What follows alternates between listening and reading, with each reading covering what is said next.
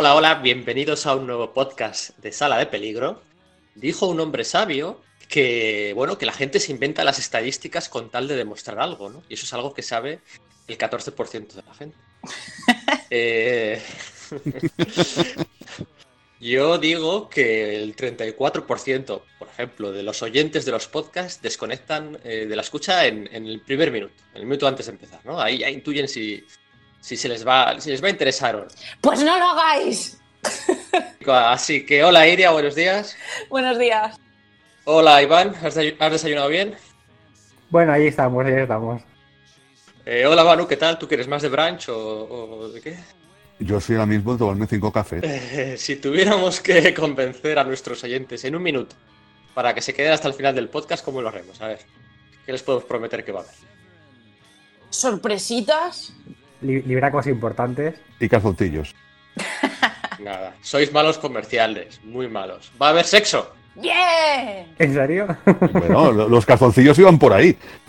Ah, Vamos a hablar de sexo, además, varios ejemplos, varios puntos de vista distintos y en su mayoría un poco oscuros. Pero bueno, no me enrollo más. Venga, ponemos algo de música de Velvet Underground, eh, que nos va a acompañar hoy íntegramente en este podcast. Y ya, sí que sí, empezamos. Y ese 34% que dicen las estadísticas, no os vayáis, seguid con nosotros.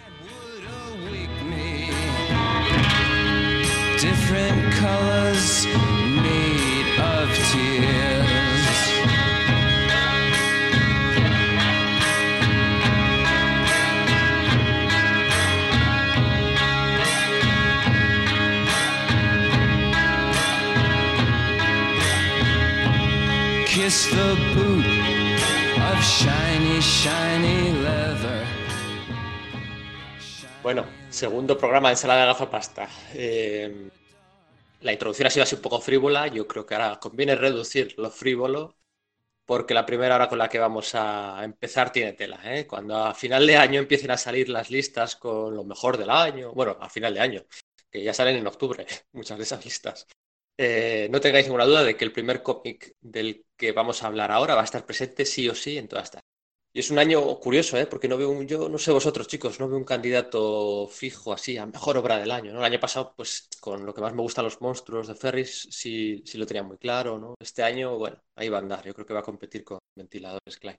Pero bueno, no me enrollo más. Iván, todo tuyo, cuéntanos cuál has elegido, cuál de tus primeras dos obras nos traes hoy. Bueno, pues sí, eh, como dices, una de las obras eh, que podría, entrar dentro de los dentro, de los cómics del año es el Benzimena de, Nina Bunjevac. Que mm, a, Nina Bunjevac la, publicaron aquí una primera obra que fue Patria, creo que fue hace tres o cuatro años, eh, que la publicó Turner Publicaciones. Y yo creo que pasó un poquito, un poquito desapercibida. Yo vi algún otro crítico que, que también la, la había leído con bastante entusiasmo, porque mm, la verdad es que está muy bien también Patria y tiene algunos elementos eh, que son que, se mantienen en, en Benzimena, por ejemplo, pues el estilo gráfico y algunos de los de los temas que toca también son, son cercanos. Em, por hablar un poquito de, de Bunjevac, eh, Bunjevac es de origen serbio, pero se trasladó a Canadá y en Patria lo que hace un poco es hacer una historia de, de, de su familia, pero también habla de la, de la identidad nacional, de la identidad nacional de Serbia y en general, en general de cómo los seres humanos llevan el tema de las identidades nacionales, la política y la guerra, ¿no? Es un poco Un detalle, un detalle para la gente que nos está escuchando. Eh, es eh, una mujer. Correcto, sí. Mucha que es una, es una mujer. Sí, sí. Y, mm, y bueno, hace un retrato en, en particular pues de, de- de- de su familia, ¿no? De la historia de la familia, un poquito a lo largo del tiempo. Pero no solamente es, es, eh, la historia de la familia individual, sino también un poquito la zona de la, de la sociedad de la zona, ¿no? Y también habla de la, de la inmigración, del inmigrante, eh, pues en Canadá en este caso, y a la familia que dejan detrás. Y, bueno, es la primera obra que se le publicó, se le publicó aquí en España antes de este Benzimena, que bueno, es una obra, es, es increíble. Yo recuerdo cuando la, la empecé a leer, la, la leí un, día, la empecé a leer un día de aquellos de madrugada, como diciendo, va, voy a echar un vistazo a ver, qué- a ver qué tal. Y no, no, es de esas que vistazo no puedes, te la lees del tirón. Porque aparte tiene una, una, una lectura muy, muy fluida, la narración es muy fluida y, mm, y engancha. Pues bueno, si queréis os explico un poquito, un poquito de qué va la historia.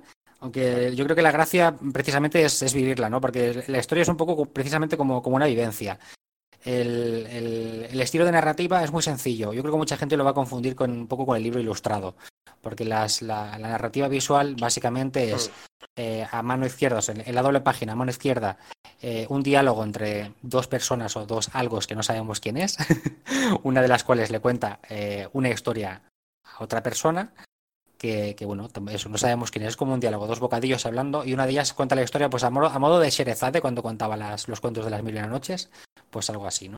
Y entonces en la página derecha tenemos un, dibujo, una estampa que va continuando eh, cada vez que pasamos la página pues en, narrativa visual.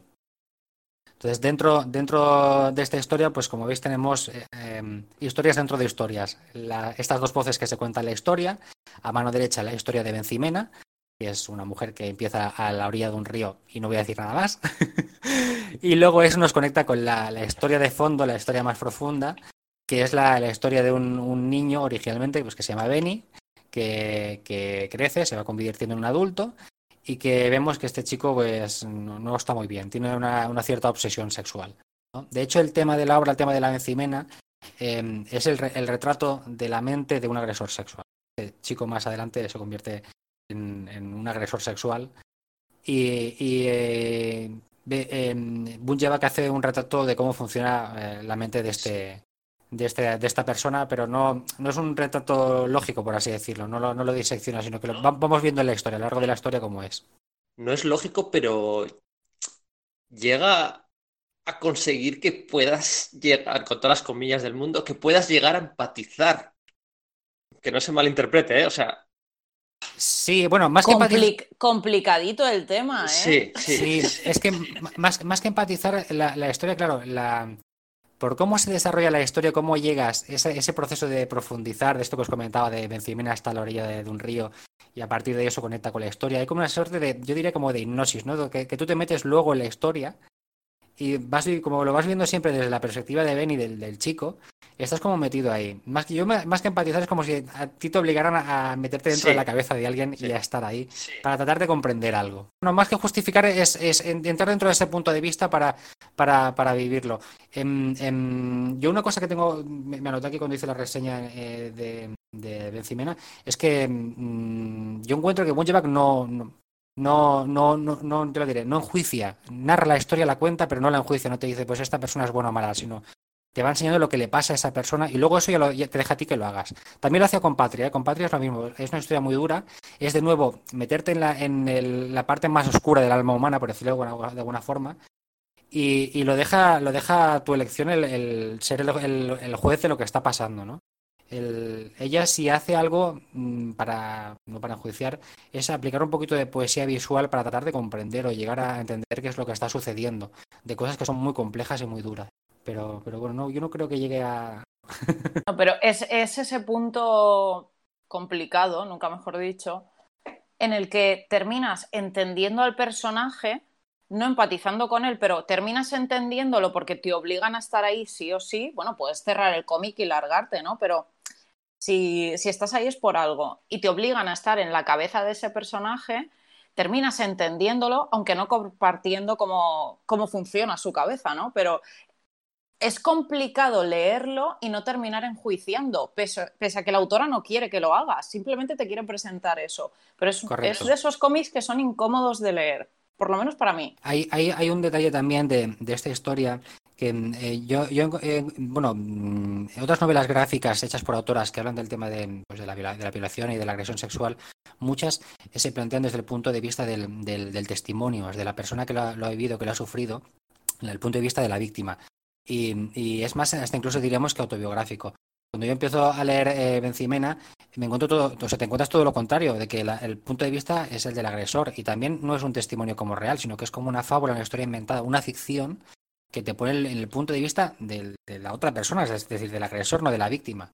Sin embargo, es muy importante cuando llegas al final de la historia, eh, Bunjevac hace, hace una nota que es importantísima leérsela, un epílogo, que habla de sí misma y ves que en- es una nota autobiográfica de cuando ella sufrió un intento de agresión sexual. Y ahí, ahí conectas un poco también. Que eso es una pregunta que siempre me salta a mí. ya sea con cómics, con películas o con lo que sea.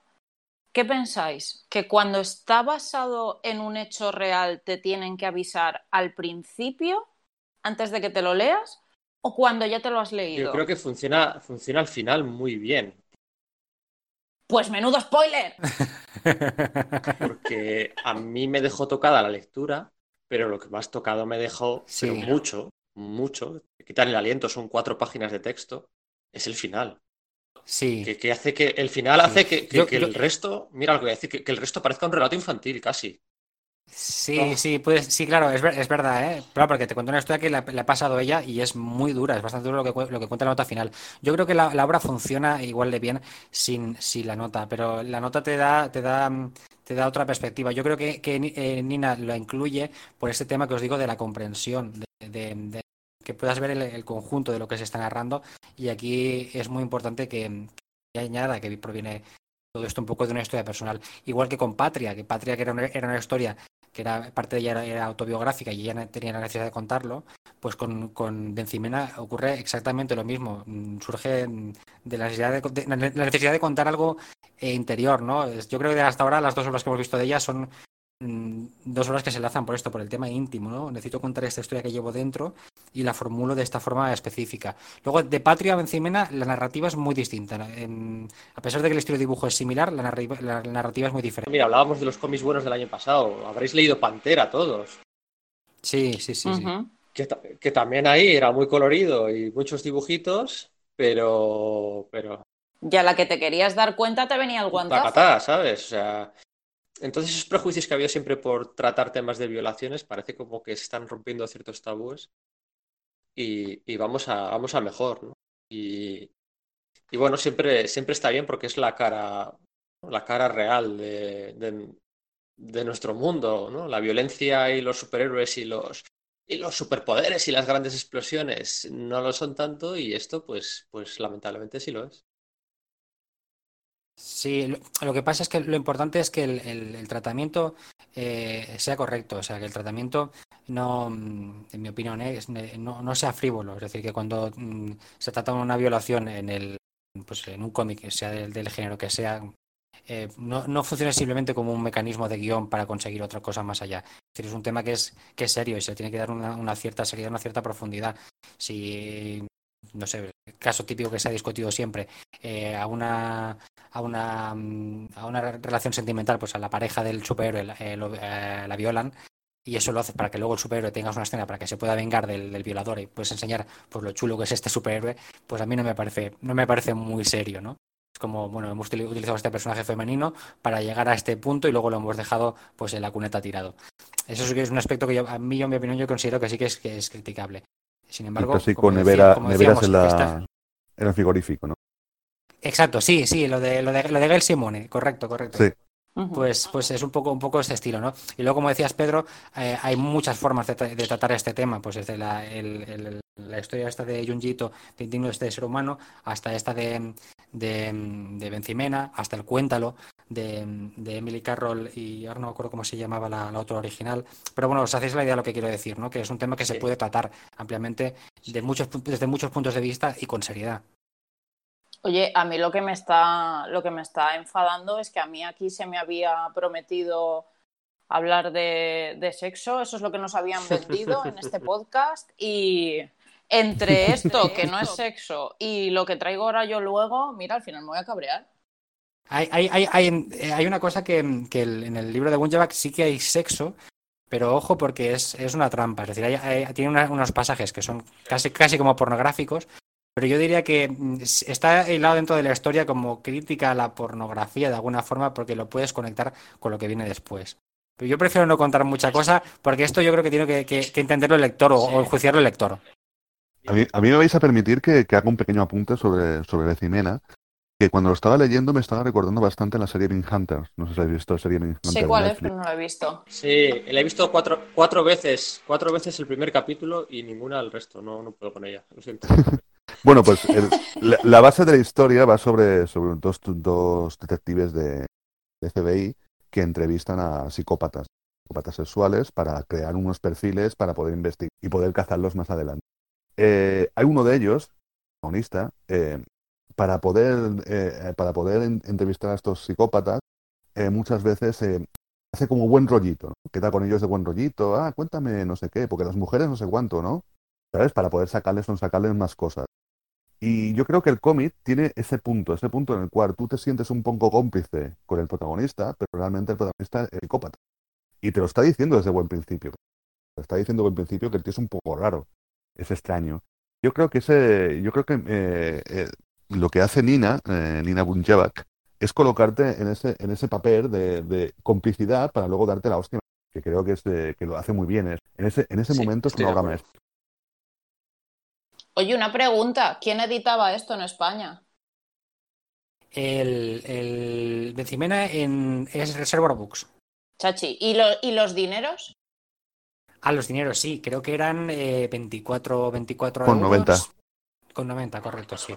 Yo os voy a decir una cosa, em, no, no me parece, aunque es un precio que ya, ya no- nos acercamos a los 30, no me parece eh, caro em, em, viendo el libro, el- la edición del libro y el arte de la, de- el arte de Bunjeva, que es, me parece una pasada, me parece increíble. Este, también es cierto que es una historia que se lee en, en 5 o 10 minutos porque no puedes parar de circular por las imágenes y por la historia pero se te quedan grabadas en la retina. Una cosa que, que no había comentado del, del- del estilo de Bunjeva, que es que tiene este estilo de, mm, el- bueno, lo comentaba también Pedro, de, de punteado con tramas, también mil tipos de tramas, eh, que juega un poco como al retrato, a la composición fotográfica, que es, es una estampa que se te queda grabada en la retina. Es decir, yo acabé de leer la historia y me fui a dormir y por la mañana tenía grabadas mm, imágenes en la, en la cabeza. Es como que ya no me hace falta leer una por segunda vez. Yo la del ciervo la tengo grabada. Y dan ganas de coger un lápiz, ¿eh? Y ponerte ahí a hacer puntitos. ¿eh? Sí, sí, correcto. Es, es una, un, Los sueños- un, un de la trama. A mí me recordaba mucho a las estampas que, que te enseñaban en las clases de grabado de, pues que si las cárceles de Piranesi y que si, eh, yo qué sé, y todo este tipo de cosas. Y, y me parece una fantasía que esté hecho así todo el... O sea, es que el arte de este cómic me parece, o sea, espectacular. ¿Cuánto habrá tardado en hacer eso? O sea, es que me parece una maravilla. El título es Becimena, sin, sin la N al principio, pero todo el mundo con... Sí, pero todo el mundo decimos Benzimena porque nos resulta más fácil, no sé por qué. Sí, es Por correcto. Sí, sí, sí, más sí. listo de la clase nos dice que somos un poco paletos, pero bueno, yo es que me sale decir Benzimena, no sé por qué. Sí, no- es A verdad, ver, yo- que yo si me- somos, me acabo de si dar cuenta ahora que lo habéis dicho. Somos paletos, ¿eh? Que no hace falta, que no hay ningún problema. Sí, pero esto es como lo de lo de Brian K. Vaughan, ¿no? Que no se dice Vaughan, que se dice ¿cómo es? Bon, ¿no? Brian K. Bon o algo así. Y... Kabum. Brian, mira, Brian Kabum. Shakespeare, ahí lo dejo. O sea, que lo coja Por cierto, eh, chicos, una, una cosa, Becimena, eh, en lengua eslava, se te pone al principio del cómic, eh, significa sin nombre. O sea, también es un concepto de, de una tábula rasa para identificación tanto de la víctima como de... Todas las víctimas son sin nombres. Correcto. Sí, sí, sí. Pues creo que va, va más por, el, por, el, por ese concepto de víctima que por el concepto de, de, de- acosador, por así decirlo. Bueno, vamos a la segunda, Iria. Bueno, pues yo eh, he traído Mujeres de Salem, de Thomas Gilbert, del 2018, que aquí en España lo ha editado D-Books. Y bueno, eh, este cómic es una reinterpretación ficcionada de los famosos juicios de Salem. Como ya he dicho antes, pues no es algo tampoco ahí muy alegre que digamos, pero bueno, básicamente a finales del siglo XVII eh, un chico le regala a Abigail Hobbs, que es la protagonista y hilo conductor durante toda la obra, un juguete de madera en forma de asno. Y a partir de aquí, en un pueblo que es tan tradicional y puritano como Salem, pues este supuestamente inocente gesto de amor juvenil marca el inicio de la adolescencia de Abigail, que junto a la primera menstruación la convierte en una presa a ojos de los hombres del pueblo. Por eso decía antes que entre lo que estabais contando de, Becimena y esto, pues oye, pues esto no es lo que a mí se me había prometido. El caso es que todo esto es cruel, pero cierto, a finales del siglo XVII. Y por si esto no fuera poco, Abigail conoce a un nativo americano de rostro negro y piel muy oscura que el resto de vecinos ven como si fuera un demonio. Pero ella sigue reuniéndose con él para intercambiar canciones, bailes y es el único momento que ella tiene de libertad total. Al mismo tiempo que ocurre todo esto, eh, el cómic nos muestra la historia de distintas mujeres del pueblo y el estrato social que todas ellas ocupan en Salem. Así como el, el reverendo del pueblo, que está como una cabra el tío, y mediante el temor a Dios pretende y consigue dominar al pueblo hasta llegar a, pues, a los malditos juicios de Salem, que ni fueron juicios, ni fueron nada, y que luego lo comentaremos bien porque, vamos, telita. El caso es que este cómic, como estaba comentando antes, no es para nada placentero de leer. Es más, cuesta mucho de leer. Es cruel y te da patadas en el hígado de forma constante. Pero es que creo que es muy importante y necesario, porque por mucho que pueda parecer lo contrario, hay estructuras de comportamiento durante toda la historia que se mantienen en la actualidad y que se reproducen a diario.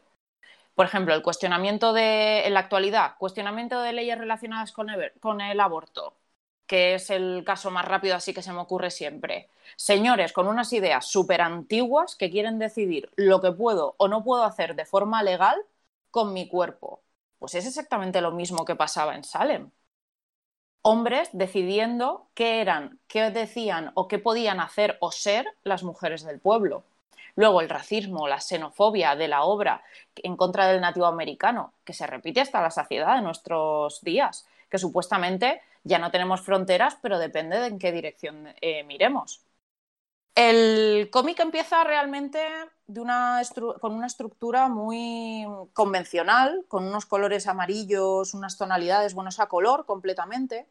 Y salvo porque Abigail tiene el pelo negro y va vestida de negro, el resto de los, de los espacios son luminosos, son bastante abiertos, eh, son verdes, eh, amarillos, son tonos bastante cálidos y poco a poco cuando va avanzando la historia cada vez hay una imaginería de demonios más pronunciada y, eh, y tal cual la historia se va volviendo más oscura, las páginas se van volviendo también más oscuras. ¿Es un cómic difícil de leer? Per- perdona, cuando, perdona, eh, te interrumpo. Cuando yo lo ojeé en la tienda al Sí, sí. comprarlo, me dio la sensación de que, hablando un poco del dibujo, ¿no? Me daba la sensación de que era un poco estilo a lo Bastián Vives, para que la gente haga una idea. Y tenía un poco de miedo que fuera una especie también de los melones de la ira, ¿no? Que también te deja un poco así tocado, con esa ignorancia paleta, con esa carga de sexo y demás. Pero ver, luego no el, tiene nada. El problema que tiene, que tiene Mujeres de Salem, que por cierto el subtítulo que le han puesto en España es ¿Cómo hemos condenado a nuestros hijos? Ah, sí, no me había fijado. Sí, el problema que tiene Mujeres de Salem eh, es que desde la primera página tú ya sabes que, que- que no es fácil, es lo que os iba a decir. ¿Es difícil de leer? Sí, porque te obliga a ponerte delante de un espejo en el que no quieres ver las similitudes de la sociedad en, la que vivimos con la sociedad de finales del siglo XVII, que dices, eh, que estamos en el siglo XXI. Ya bueno, estamos repitiendo patrones del siglo XVII. No sé, igual hay que hacérnoslo mirar un poquito. Pero yo creo que es necesario este tipo Sí. de cómics, porque es que te pega un guantazo a la conciencia que es que te deja medio tonto. Terminas de leer y dices, bueno, vamos a ver, aquí qué ha pasado, me ha pasado un camión por encima y no sé cómo hemos llegado a este punto. Y yo creo que eso es lo mejor. El tema está en que, por lo que comentábamos antes, de lo de, de lo de si es mejor o peor saber antes o después que es una historia real, este cómic es una ficción. Thomas Gilbert es, es un francés y realmente es una ficción. No está, está sí, pero no, basado en personajes reales, pero las historias que él cuenta no son un personaje específico histórico. Es más que nada la representación del grupo de mujeres en Salem que se utilizaron de chivo expiatorio, porque ni juicio ni castañas. Eso es lo que obviamente se vendió y vendió el, el grupo de hombres, porque fue así, el grupo de hombres que montaron todo el cipitoste que llegó a los supuestos juicios para expiar sus pecados y cómo la, cómo la incultura y la ignorancia y el miedo, sobre todo, eh, llevaron a lo que llevaron en una situación realmente más controlada de lo que parecía por según qué sectores de esa sociedad. Entonces yo creo que es pues de los incómodos, de los que te hace ponerte delante del espejo y decir, espérate, ¿por qué esto que está ambientado a finales del 17 me suena tan cercano? Y entonces, claro, cuanto más pasa, en... cuanto más tiempo pasa en la historia, más macabro es todo. Y más macabro es porque la historia realmente se vuelve más macabra. Y luego, por ejemplo, respecto a lo que estabais eh, comentando antes de, de Becimena, de las violaciones y demás, pues en Mujeres de Salem también hay. También hay como parte de uno de los personajes, que además eh, desemboca en un embarazo y en, una, en un personaje que, que, bueno, que tiene muchos problemas Sí. mentales después y es muy duro. O sea, este cómic es muy duro, pero muy necesario, Hay yo unas creo. páginas con unas transiciones bien guapas con la serpiente.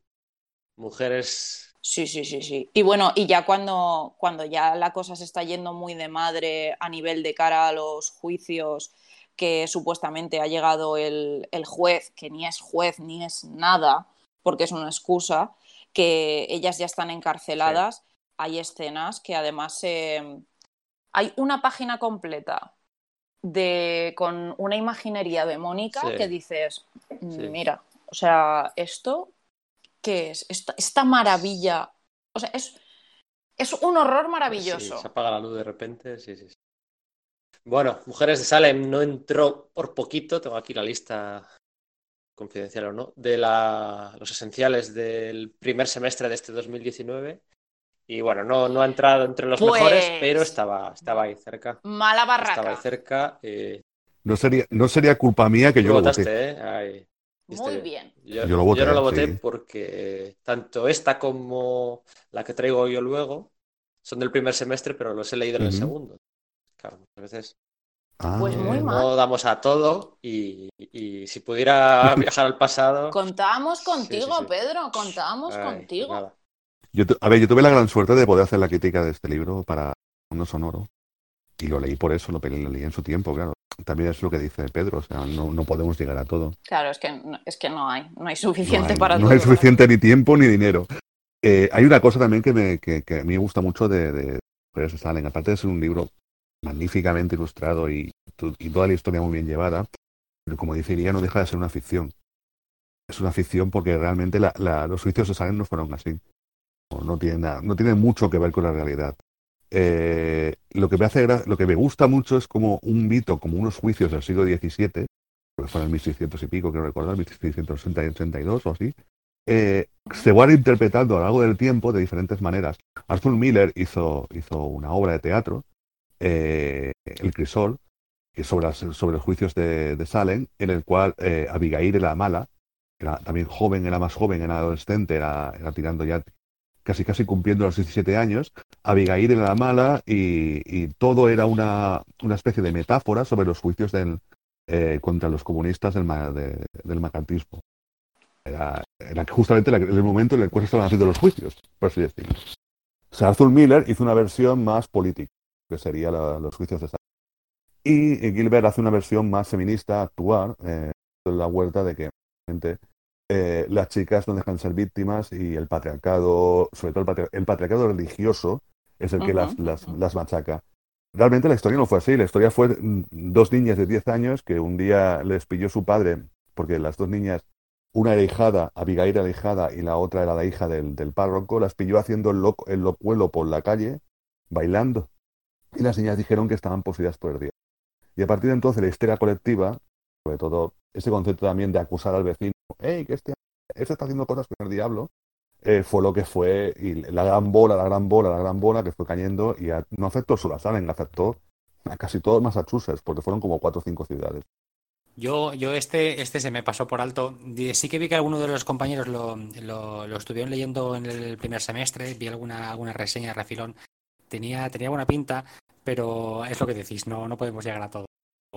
Complicado. Yo, yo, tengo que, yo tengo que agradecer públicamente a Pablo y a María que me lo regalaron porque se vinieron en vacaciones aquí a mi casa y me dijeron, ay, pues por dejarnos estar en tu casa te regalamos esto. Y yo, sí, que lo quería. porque bueno, son, son 28 euros, que la verdad es que para la edición está bastante bien, pero bueno, que se acercan más a los 30 que no a los 12. Está muy bien, son 200 y pico páginas a todo color. o sea, Exacto, son edición muy 208 páginas a todo color. Y bueno, para los que os lo habéis leído, ¿qué os parece el texto que hay al final de la cuarta ola del feminismo de Celia Moros? Yo no me lo he leído. Luego me lo leo, joder. Ah, Yo me lo leí, pero no lo recuerdo, francamente. Vale, empiezo yo, que sé que este tipo de cosas siempre son un poco peliagudas de comentar. A ver, este texto de la cuarta ola del feminismo de Celia Morós, ¿vale? Eh, ya existía el texto en sí. No es un texto hecho, eh, profeso, para, para el cómic. Entonces, yo personalmente creo que lo que podría haber hecho D-Books, o sea, yo supongo que le pedirían permiso y tal, eso está, es obviamente, pero es un texto sobre feminismo que se mezcla con diseños de personajes, con viñetas, con ilustraciones descartadas de, de la obra. Yo personalmente creo, a modo de, crítica constructiva, sé que no hay nadie de D-Books escuchándonos, pero bueno, ya me encargaré de darles el coñazo si es necesario. Yo personalmente creo que podrían haber hecho lo mismo, pero pidiendo un texto específico para el cómic, no un texto tan general que ya estaba hecho de antes. me- o sea, me parecería una, algo súper chulo para hacer en otros cómics, en, otros, en otras ediciones, que siempre que se quieran añadir textos que no sean de los autores, que se hagan de forma específica para, para la publicación y que esté más relacionado. Porque a mí, cuando llegué al Ya. final y vi texto, fue como de, ¡uh, qué bien más! Y de repente fue como de, eh, vale, pero no. O sea, el texto Sí, está sí, bien, el texto está muy bien como que texto decir, sí, independiente. que- Pero, uff, lígamelo con el cómic que me acabo de leer, por favor, que, que estaba yo ahí con el Sí, sí, sí, estómago sí, hecho sí. un nudo y ese texto como que pff, me pegó una patada y me sacó. Que puedes hacer en relaciones, mm, es decir, puedes hacer, un texto nuevo mencionando, no- mencionando el texto original, pero lo que tú dices, conectando lo que acabas de leer con esa... mm, Sí, con ese escrito. Correcto, exacto, sí, sí. Bueno, Manu, disparas tú con tu primera recomendación de dos. Sí, sí, que seguimos con el mal rollito, ¿eh? Ya va- vamos tres de mal rollito. Que el ritmo no pare. Que el ¿Al ritmo no pare. ¿Quieres decir algo? Malas compañías. bueno, sí, a ver, Malas compañías es la obra de Anko, NCCO, supongo que se pronuncia Anko, que es una chica eh, de Seongnam, de Corea del Sur. Y la verdad es que juraría que es la primera obra que se publica en España, eh, de esta autora. Eh, está publicado en sentido horizontal, no en sentido japonés, que luego me, me diréis, porque yo no sé si los coreanos eh, escriben de izquierda a derecha o de derecha a izquierda. Yo pensaba que eran los japoneses, pero bueno, está en sentido horizontal, el publicado por Astiberri. Y es un libro que, la verdad, eh, mm, es un, abusa un poco de lo que sería el feísmo, sobre todo en las caras, pero es una autora que no, no, dibuja, no dibuja nada mal. De hecho, todos los fondos son fantásticos. O sea, y, es, y, dibuja muy bien. Lo pasa es que las caras sí que las tiene en plan como muy a medio camino entre el manga y, lo que sería eh, Robert Crumb, lo que sería la línea underground norteamericana, por así decirlo. Con lo cual es un cómic bastante raro, porque es un cómic que hace una novela gráfica norteamericana, de gente, de, sobre todo de adolescentes, eh, pero es una obra de Sur. La obra, la verdad es que te deja bastante hecha polvo. La va de, va de ella misma. Ella, Anko, cuenta sus propias vivencias cuando era joven, cuando era joven y reverde, y, y cuenta cómo se escapó de casa, más que nada porque su padre le pegaba, le pegaba mucho. De hecho, hay una escena, empieza, el cómic empieza con una muy fuerte, que es el padre destrozando una, una raqueta de badminton en la Se me cabeza. está de quedando, se me a está quedando un mal cuerpo al gra- al grabar este podcast entre las tres horas que llevamos. Sí, yo la no verdad. quiero decir nada, o sea, de lo que nos habían prometido en la introducción a lo que estamos hablando, o sea, mm, socorro. Sexo mal, ¿no? Sexo, pero sexo mal. De hecho, Es ella y una amiga sexo, suya. eso es mal. Eso es mal. De hecho, ella y una amiga se escapan de casa y la única, cuando tienen 15 años, se escapan las dos de casa y, como, y tienen una amiga de 17 años y para ganarse la vida, pues dicen, vamos a convertirnos en chicas de compañías. Que no son prostitutas, son chicas de compañías. Concepto también muy japonés de chicas de lado. Eh, pero claro, todos sabemos que los clientes cuando están mamados se sobrepasan. Sí. No, eso no es, es el mal cada uno que tiene, que tiene dentro cuando la- la- que ahoga siempre con el alcohol sobresale todavía eh, tienen 15 años, ya lo digo. Es- y lo que describe es una sociedad coreana, de Corea del Sur, que tú siempre piensas, Corea del Norte mal, Corea del Sur bien. Hostia, pues no sé, ¿eh? Después de este cómic, se te queda muy mal el cuerpo y es un Hombre, a que ver, las dictaduras mal. Sí, las dictaduras mal, pero quiero decirte, eh, en el colegio de Corea del Sur, según cuenta Anko, los profesores te meten hostias con la mano abierta. Si les respondes mal.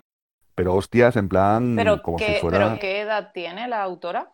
La autora tiene, nació en el 83 y la obra en teoría se desarrolla en la crisis que hubo en Corea del Sur en el 97, que fue una crisis también en, en toda Asia, fue en el año 97, Ujú. eh, y Corea del Sur se pegó una hostia y además mucha gente perdió los trabajos y fue bastante duro. Muchos cómics que se han publicado en Japón sobre gente que se queda sin trabajo, como Unkulu o Diario de una desaparición, es- van en aquella, son de aquella época, son de, de la- aquella crisis que hubo en Japón y arrastró a casi todo lo que sería la parte oriental de, de la economía, incluyendo evidentemente a Wall Street y, a- y aquí a España en aquella época. Pero sobre todo en aquella, en lo que sería en Oriente, pegó muy fuerte y dejó mucha gente hecha polvo. Y claro, eh, a mí lo que me encanta del cómic es como una sociedad en teoría idílica, como podría ser la coreana, la del sur, evidentemente, con sus móviles y sus Samsungs y sus esas cosas, eh, te la, te la convierte en una sociedad muy, muy, muy oscura, mal. La gente saca lo peor de, su- de sí mismo, saca lo peor los estudiantes, sacan lo peor los profesores, sacan lo peor los padres, sobre todo. O sea, evidentemente, el padre de esta chica ha sido despedido de su trabajo, se mama un mogollón, bebe mucho y lo que hace lo paga con la familia, pegando a la familia. Y ella, la verdad es que cuenta la historia, eh, la historia más que nada es una relación. Malas compañías no es malas compañías, porque ella era muy amiga de la chica con la que se fugó y se querían mucho. En este caso, no sé si has visto la serie Fleabag, en la relación entre las dos protagonistas me recuerda mucho a esto.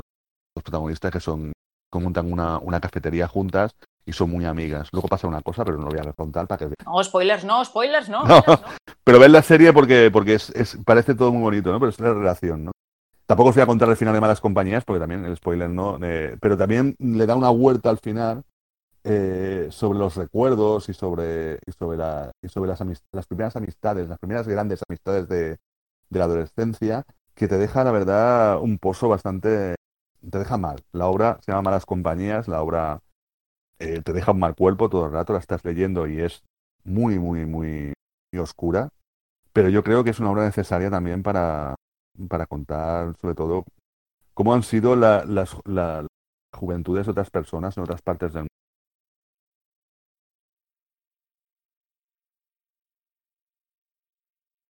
Mola. Estáis invitados a decir algo más. ¿eh? Estábamos tan absortos escuchándote que nos hemos quedado ahí como de silencio tenso. Ya, ya, yo creo que como son las diez y media os habéis quedado dormidos. No, llevo una, cafe- llevo una cafetera entera dentro de este cuerpini que yo me gasto. Hay que pensar body. si son las diez y media de la mañana o de la noche. Yo creo que la gente va a pensar que lo normal es. Hombre, las fotos en Twitter no engañan. Eh, Perdona, yo he puesto una, forzo- una foto falsa, falsa, ¿eh? Sí, sí que no. Eh, yo eso no lo he visto. Ah, bueno, luego lo verás.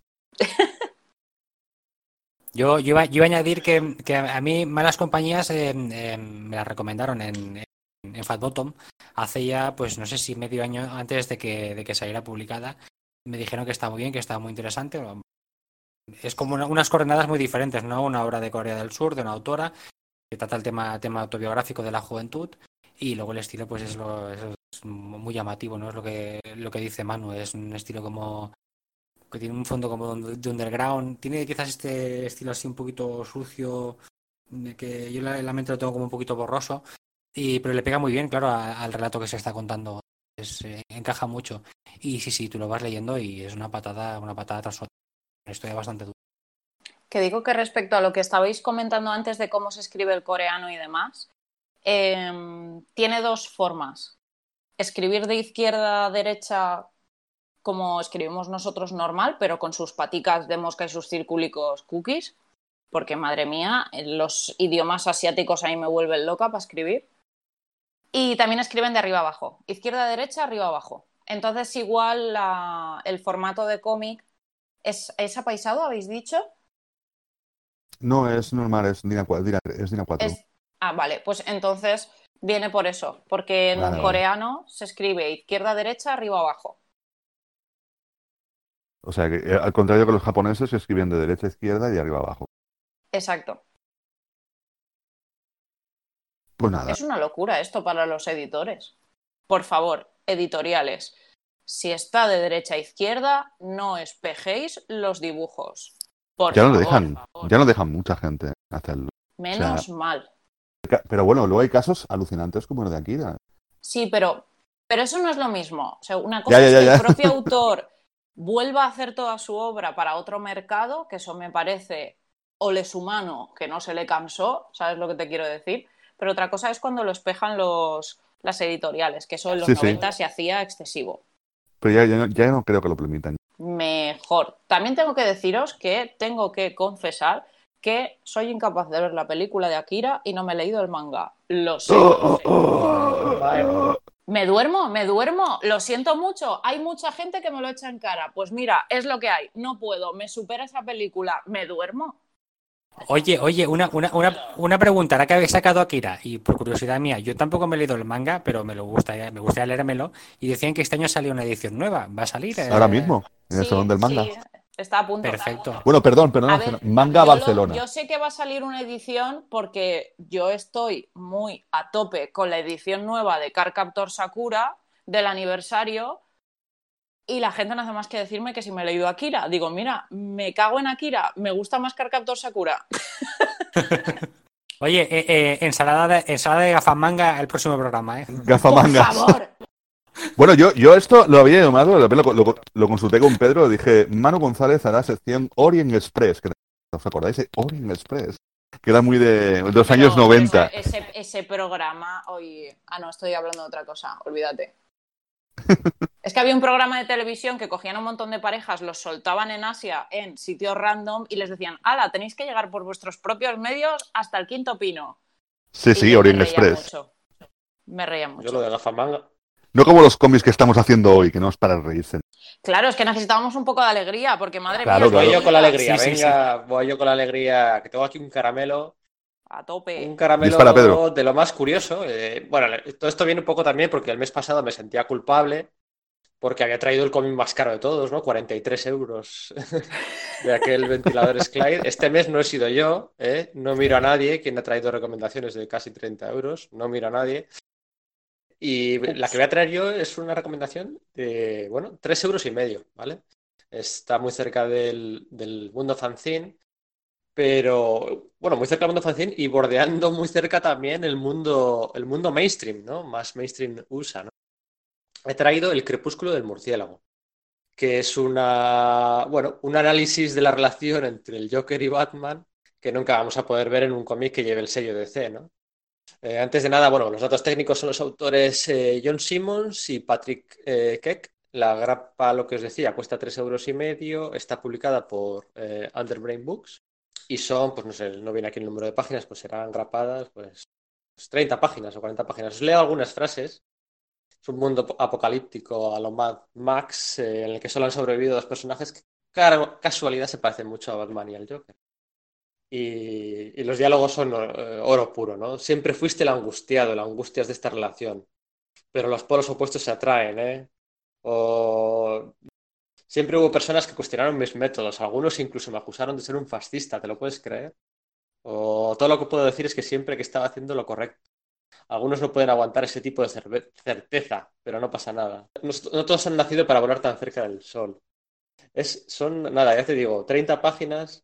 Eh, bueno, pues ahora que está tan de moda el Joker, ¿no? Y, estos ya hablábamos tanto por los grupos de, WhatsApp que tenemos y tal. Y como sé que queríais hablar ha salido el tema antes, ¿no? Un poco indirectamente cuando Iván decía lo de cuando violan a uno de los eh, personajes asociados al protagonista, eh, pues eso venía claramente por la broma asesina, ¿no? Aunque yo siempre digo que la broma asesina realmente al que violan, yo creo que es a James Gordon. Y James Gordon es protagonista en ese momento, ¿no? No, es- no tengo tan claro que la que Es violen que, bueno, se puede, se puede interpretar tanto con, con Bárbara como con, con Gordon. O sea, la, la elipsis que hay, claro, tú, tú lo puedes juzgar si hay o no lo, no lo hay, pero te permite pensar que ha sucedido en los dos casos. Esta, esta obra del Crepúsculo del Murciélago, de verdad, echarle un vistazo, nos cuesta tres euros y medio y se aleja un poco de lo gafapasta, pero lo justo como para tener esa doble, triple lectura en, en- en un mundo en el que solo quedan ellos dos ya y se dan cuenta de que, bueno, pues han estado haciendo círculos poco sanos durante toda su vida, ¿no? Es, es, es muy, muy interesante. Bueno, pero es que yo creo que nunca han estado bien de la azotea, ni el Joker ni Batman. O sea, ninguno de los dos. Yo cuando empecé a leerlo, porque este sí que me lo he leído, cuando empecé a leerlo y, y, eh, me lo empecé a leer sin saber siquiera que estaba leyendo, que eso fue la fantasía mayor. Empiezo a leérmelo y de repente veo que están solo ellos dos y fue como de, uh, chungo cubata. Y según lo iba viendo, me parecía súper lógico todo lo que Sí. pasaba. Era como de, sí, es que tiene sentido que sea así. Sí. A ver, no es muy largo el cómic, tampoco quiero desvelar. ¿Intentabas destrozarme o intentabas hacer algo bonito por mí? Darme esperanza. Es que es, que es muy. Es, es una autopsia, digamos, de- del género de superhéroes eh, en general y sobre todo de- en particular de, de Batman y el Joker. A mí la relación que, mm, que muestran en este cómic me recuerda en parte a mm, la muerte de la familia. No sé si os acordáis de esa historia. En la muerte de la familia, el Joker se dedica a, pues, a desmembrar la Batfamilia, ¿no? Como diciendo, pues ahora le como la cabeza a este de una forma, a este de otra, para que como que se vaya disgregando la familia y que Batman se quede solo otra vez. Y hay una escena que es Batman subiendo unas escaleras que tiene un soliloquio él solo consigo mismo diciendo, pero literal, ¿eh? A página completa. Es que el Joker está enamorado de mí y por eso Sí. hace lo que hace. Y yo, ole, él solo. Y no sé por qué estaba leyéndome este y me, me retrotraía todo el rato al de la muerte de la familia. Muerte de la familia que está escrita por un amigo de Manu con el que se escribe por Twitter, ¿verdad, Manu? ¿Cómo? Ha tenido que salir. No, Esta, es, esta historia no, no me la sé, me la podéis contar. es que esta historia la descubrí ayer y evidentemente me puse en contacto con Pedro porque fue el artífice de, la- de- de esa historia de amor entre Scott Snyder y yo. Eh, resulta que el domingo pasado Pedro y yo estábamos en Twitter de Scott. Eh, Se busca en internet o algo por el estilo porque ayer me encuentro que el mismo domingo me mandó un mensaje privado. Pasa es que traen estas cosas de mensajes de Twitter que es mensaje una cosa, una cosa extraña que tienes que eh, de gente que te envía mensajes pero no son amigos tú. Tienes que darle a- a, A aceptar, sí. a aceptar. Y yo no lo veo, eso nunca lo he visto. Lo vi ayer y dije, "Ah, mira, un mensaje nuevo. Ah, mirarlo, ¿no? Y era un mensaje de Scott Snyder. El mismo Scott Snyder. Madre mía. diciéndome, Scott Snyder escucha Sala de Peligro. escucha Sala de Peligro o escucha la- las rajadas que metíamos Pedro y yo por Twitter. y ponía, "Mm, siento escuchar eso, pero gracias por tu... Pero gracias, ¿por qué? No sé, por ser educado, yo qué sé. No, de- de- yo estaba barajando porque a mí es la, la- la etapa de Snyder en Batman es, es un paroxismo de lo que debe ser Batman. O sea, es un, vamos a romperle la espalda a Batman, vamos a hacer un tierra de nadie, una... Estamos ahora mismo en el gafapasta, estamos hablando de Batman, pero bueno. Eh, Sí, nos es hemos un, ido un poco, pero bueno, es Sí. que me parece fantasía que te enviara un privado. un privado, me envió, Scott Snyder me envió un privado y tengo Es pruebas. super stalker, o sea, si criticas a Scott Snyder en, en Twitter, va, envió un privado. Es, es oro puro. No sé, a lo mejor el tío vio que era, yo qué sé, como en mi biografía de Twitter pongo que, es, que soy autor de libros, dijo, pues no sé, voy a hablar con un... con- de escritor a escritor, ¿no?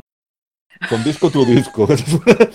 Yo qué sé, no qué sé, pero tengo un mensaje Pero qué privado. fantasía, y pero y- ¿por qué no lo hizo en abierto para poder meterme yo Oye, ahí pero ¿y qué le contestas a eso? A ver, o sea, ¿qué le contestas? A un tío que te dice, ya siento, ya No siento sé. que no te guste lo que hago. ¿Qué le contestas? Es que. eh, Que si no sé. bolsa. Una, una, una cosa, eh, ya que estoy viendo un crepúsculo murciélago con Manu González y Scott Snyder sí, también, sí, eh. Scott Snyder ahí hablando. tirándose los trastos a la cabeza. Pues eso, habéis caído en mi trampa y habéis aca- acabado hablando de Batman. Eh, vamos a meter algo de música y volvemos con la segunda ronda de recomendaciones. Un poquito espejada de la primera, ya lo veréis. It's true.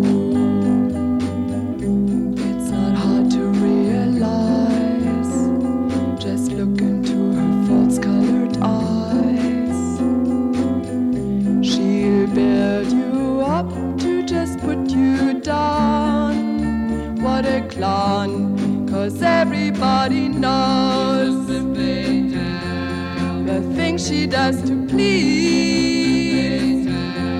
She's just a little tease. See the way she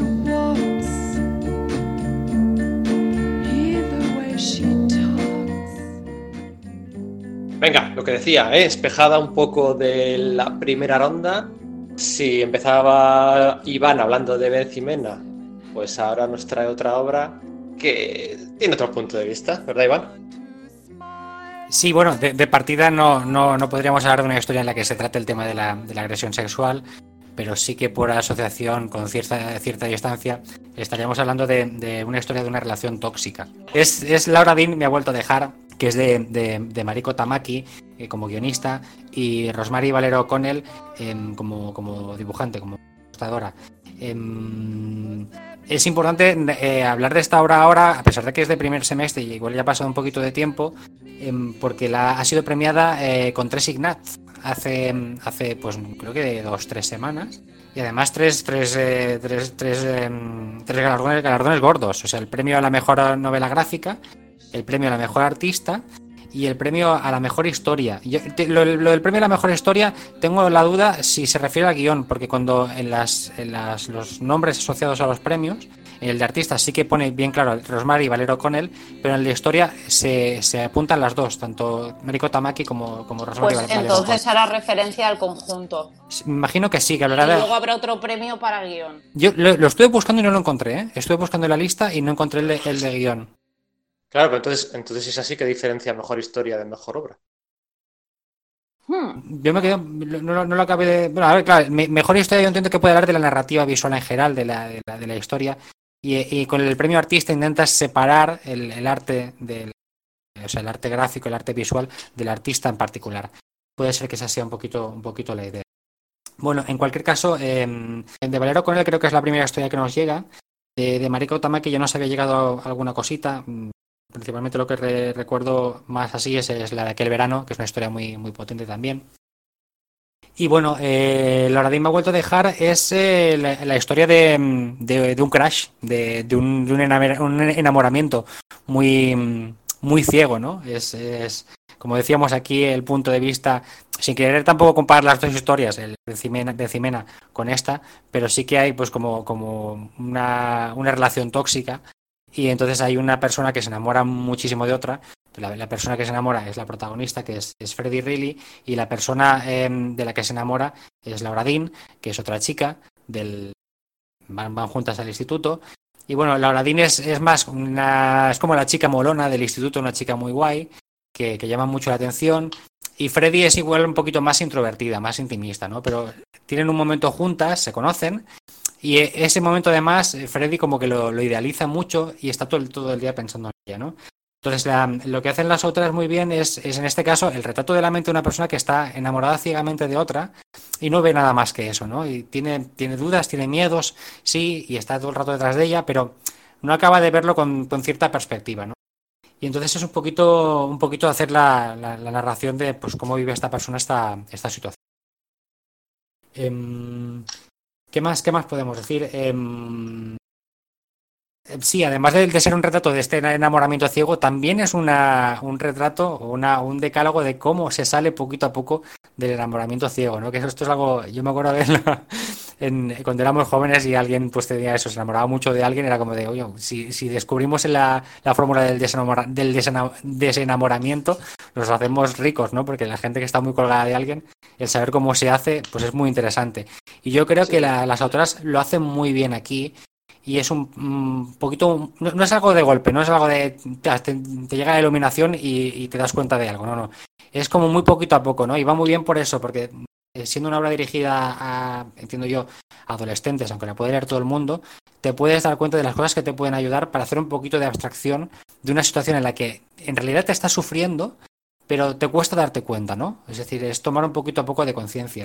¿Cómo, ¿Cómo nos lo ilustra, por ejemplo, las dos autoras? Pues eh, con las amistades. que la amistad- las amistades es lo primero de todo, ¿no? El entorno que te rodea, que al principio cuando estás enfrascada en esa situación de enamoramiento, pues no los ves, ¿no? Y los pasas por alto y los ignoras. Y, y escuchar esas voces ajenas, pues te ayuda un poquito a ver la situación en la que realmente estás, ¿no? Cómo te aíslas del mundo y cómo poco a poco empiezas a ver que la otra persona, pues no, no es muy trigo limpio, ¿no? Es ese momento de los amigos diciendo, amiga, date cuenta. Sí. Yo lo veo, yo creo que este cómic tendrían que ponerlo en plan gratis en todos los institutos. O sea, en plan, lectura obligatoria de instituto. Entras en el instituto y lo primero que te hacen leer es esto, ¿no? Así como de pam. Sí, sí, además porque es que, y, es que son... y dices, la de tontadas que nos quitaríamos de encima. Sí, sí, pero es que además es eso, es el, el retrato de, de- de- Es muy típico el, primer amor, el primer amor de... mm, He vivido una situación mágica con alguien que igual han sido pues una tarde, dos horas, tres horas que hemos hecho algo juntos y eso se convierte en un mundo.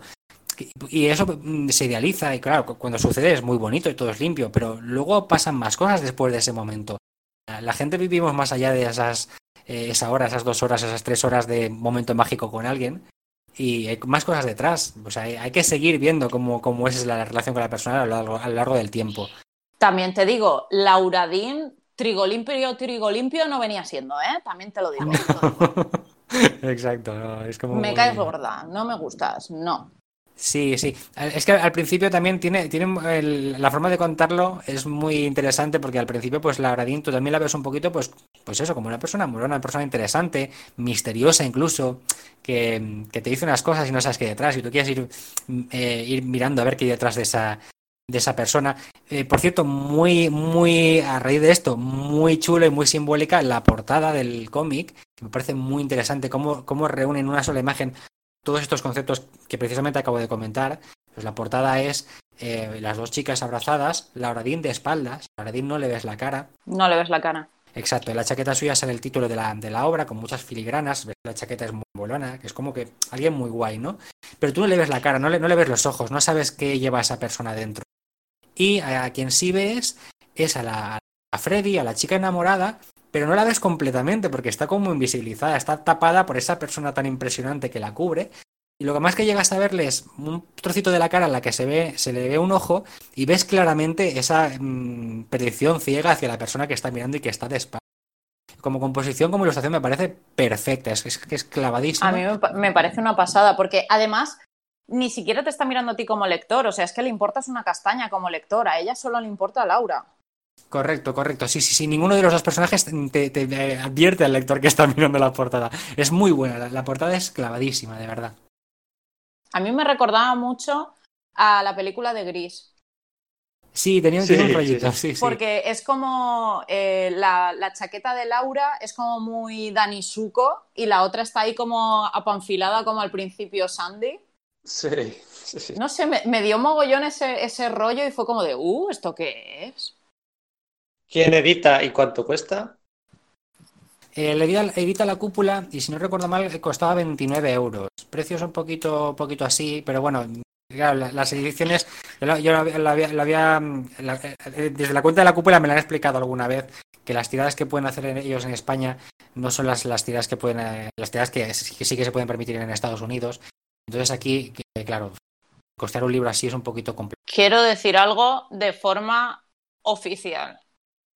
O sea, mm, Tienes hambre. utilizo este altavoz que me ha dado Pedro para decir, por favor, señores de la cúpula, mm, adóptenme. Ya está, eso era lo que quería decir. Sí, no, no, yo, Te Yo recomendaremos. no, te, te entiendo, te entiendo porque una cosa, este año la cúpula está teniendo un año buenísimo. O sea, tiene, el primer semestre ha sido espectacular. Yo no quiero decir nada, pero el otro día por privado me dijeron que el nuevo de la Sociedad de los Dragones de Té sale el año que viene. Ahí lo dejo. Tú sí que tienes un cruz, sí. Con- Yo sí. Con los dragones. O'Neill, yo soy heterosexual, pero te quiero. Lo siento, es así, Ah. es lo que hay. Yo tengo que decir, yo tengo que decir una cosa, ¿eh? Eh, yo francamente mm, preferiría muchas veces lo que han hecho con En un rayo de sol, o sea, comprar dos cómics de 16 de 15 euros, eh, que comprarme uno de, uno de, de 29,90. Parece extraño, ¿eh? Pero, no sé, parece que te gastas menos dinero aunque te has gastado el mismo. Sí, sí, pero, pero sí, pero en este caso la, la Oradín no lo puedes partir. Yo creo que No la, eh, la- la narrativa, la narrativa es muy fluida y te- si lo sacas en dos, en dos secciones rompes el- el- la continuidad del relato y sobre todo el proceso que hace la auto, eh, perdón, la autora, la protagonista para, para desenamorarse, ¿no? Para darse cuenta de lo que le está sucediendo. No, no, ya es evidente que no se puede partir. No Esto de Laura Dean también ha salido en la lista del primer semestre de esenciales de la Asociación de Críticos y Divulgadores del Cómic y del que vamos a hablar ahora no ha salido en la lista de esenciales del primer semestre de 2019 porque se publicó el año pasado, pero el año pasado también salieron las listas y es que es una obra maestra de la que nos va a hablar Lidia. Yo no sé qué me pasa hoy, que las dos cosas que he elegido es que me entra mala leche cuando las leo. Sí, sí, sí. Yo no sé qué Pero pasa con mi vida. Yo de lo que quería hablar es del día 3, eh, de Cristina Durán, Miguel Giner y Laura Ballester, que publicó Astiberri en el 18 y que, bueno, vale 18 euritos, o sea que es una maravilla.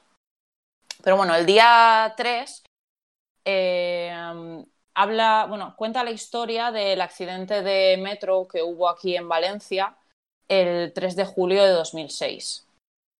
Entonces, para, supongo que todos lo recordaréis, pero si alguien no, no lo recuerda, eh, en verano del 2006 iba a venir el Papa Benedicto XVI aquí a Valencia. eh, era la época del PP ahí de unos fiestorros que paqué con dinero público. Y entonces había una liada en Valencia monumental a nivel evento por el tema del Papa. Y hubo un accidente de metro. Eh, murieron 43 personas y 47 estuvieron durante mucho tiempo heridas de grave- con heridas de gravedad.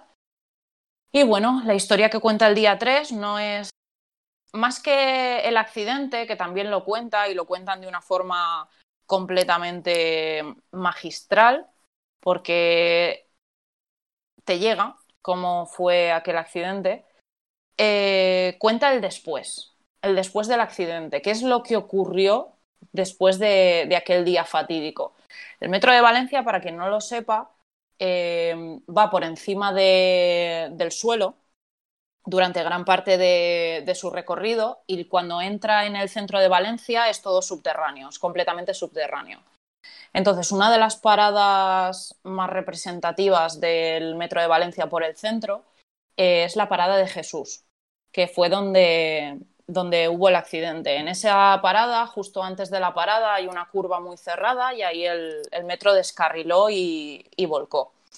El tema es que como se estaba haciendo todo el tema del evento de Benedicto XVI y aquello para la ciudad era un revulsivo para atraer mucha gente, turismo y bueno, pues políticas del PP, lo que se hizo con el accidente fue taparlo. Taparlo a nivel informativo, eh, hubo un blindaje gubernamental increíble alrededor del accidente, se intentó silenciar a las familias de las víctimas, a las víctimas no se les hizo ni caso, se les intentó pagar con dinero para que no contaran nada, eh, las investigaciones fueron muy turbias y el problema es que gran parte de todo ese, de todo ese mogollón lo tuvimos los, los que vivíamos en ese momento en Valencia. Y es que durante mucho tiempo nos olvidamos de ese accidente. Y ahí la verdad es que todos tenemos que entonar el, el mea culpa, porque durante Valencia mucho de- claro, pero Valencia si, si en Valencia nosotros no nos siguiente. movimos, ¿cómo, ¿cómo ibais a moveros fuera de Valencia? El tema es que tanto las familias de, de, lo- de las personas que fallecieron como todas las familias de los heridos durante 10 años estuvieron reuniéndose siempre el día 3 para manifestarse, el día 3 de cada mes, un día al mes todos los años, para manifestarse para que, para que se realizara una investigación oficial y, y, y veraz de lo que había ocurrido, porque nadie pagó por aquello. No se depuraron responsabilidades, no, y hasta hace un par de años que mm, Jordi Évole, con su programa Salvados, no hizo un, eh, un programa especial del accidente, la verdad es que el tema estaba súper, súper apagado. Las familias nunca dejaron de pelear por la dignidad de, de los que habían muerto y de los que habían quedado muy afectados por el accidente, porque realmente en un accidente de este tipo, y esto es algo completamente personal, eh, es víctima quien muere en el accidente, pero es todavía más víctima quien queda. Es decir, las familias de esas personas que vieron cómo se pasaba por encima del accidente, cómo se obstaculizaba la investigación, cómo nadie pagaba por aquello. Y el día 3 va de eso, de todas las trabas que tuvieron los familiares y que está basado en Sí, todas las investigaciones de, de Laura Ballester. Así como todos nos olvidamos de este tema en dos días, eh, Laura Ballester siguió investigando, estuvo siempre encima. Es una periodista que la verdad es que la Asociación de Víctimas del Metro le debe mucho por todo su apoyo y llegado el momento, Cristina Durán y Miguel Ángel Giner, que son los autores de eh, una, posibilidad, entre mil. entre mil, que contaron la historia de, de sus hijas, pues les ofrecieron hacer este cómic y la verdad es que es impresionante, es una obra maestra. Se explica perfectamente todo el sufrimiento de las familias, toda la investigación que hizo Paula, eh, uy, Paula, perdón, Laura, todo cómo se hizo paso a paso la investigación, cómo se obstaculizó la misma. Sí. Es- es- Y, es- y es- tiene un ¿eh? apartado O sea, documental brutal. Y sinceramente, mm, como he dicho antes, yo mea culpa porque todos recordamos dónde estábamos el día 3, cuando hubo el accidente, todos los valencianos sabemos dónde estábamos, pero como no estábamos realmente en el accidente, lo olvidamos enseguida. Yo personalmente esa es la línea que cojo de metro, la línea 1. Y la, y la parada de Jesús es la parada siguiente a donde normalmente yo me bajo. Es decir, que ese día yo podía haber estado en ese metro y sin embargo recuerdo dónde estaba perfectamente. Entonces, pues bueno, otro cómic que no es cómodo de leer, o sea, es muy fácil de leer, está muy bien explicado, todos los tejemanejes políticos y demás están muy, muy bien explicados, pero no es cómodo de leer porque te das cuenta pues de, de todo el fango que hay a nivel político.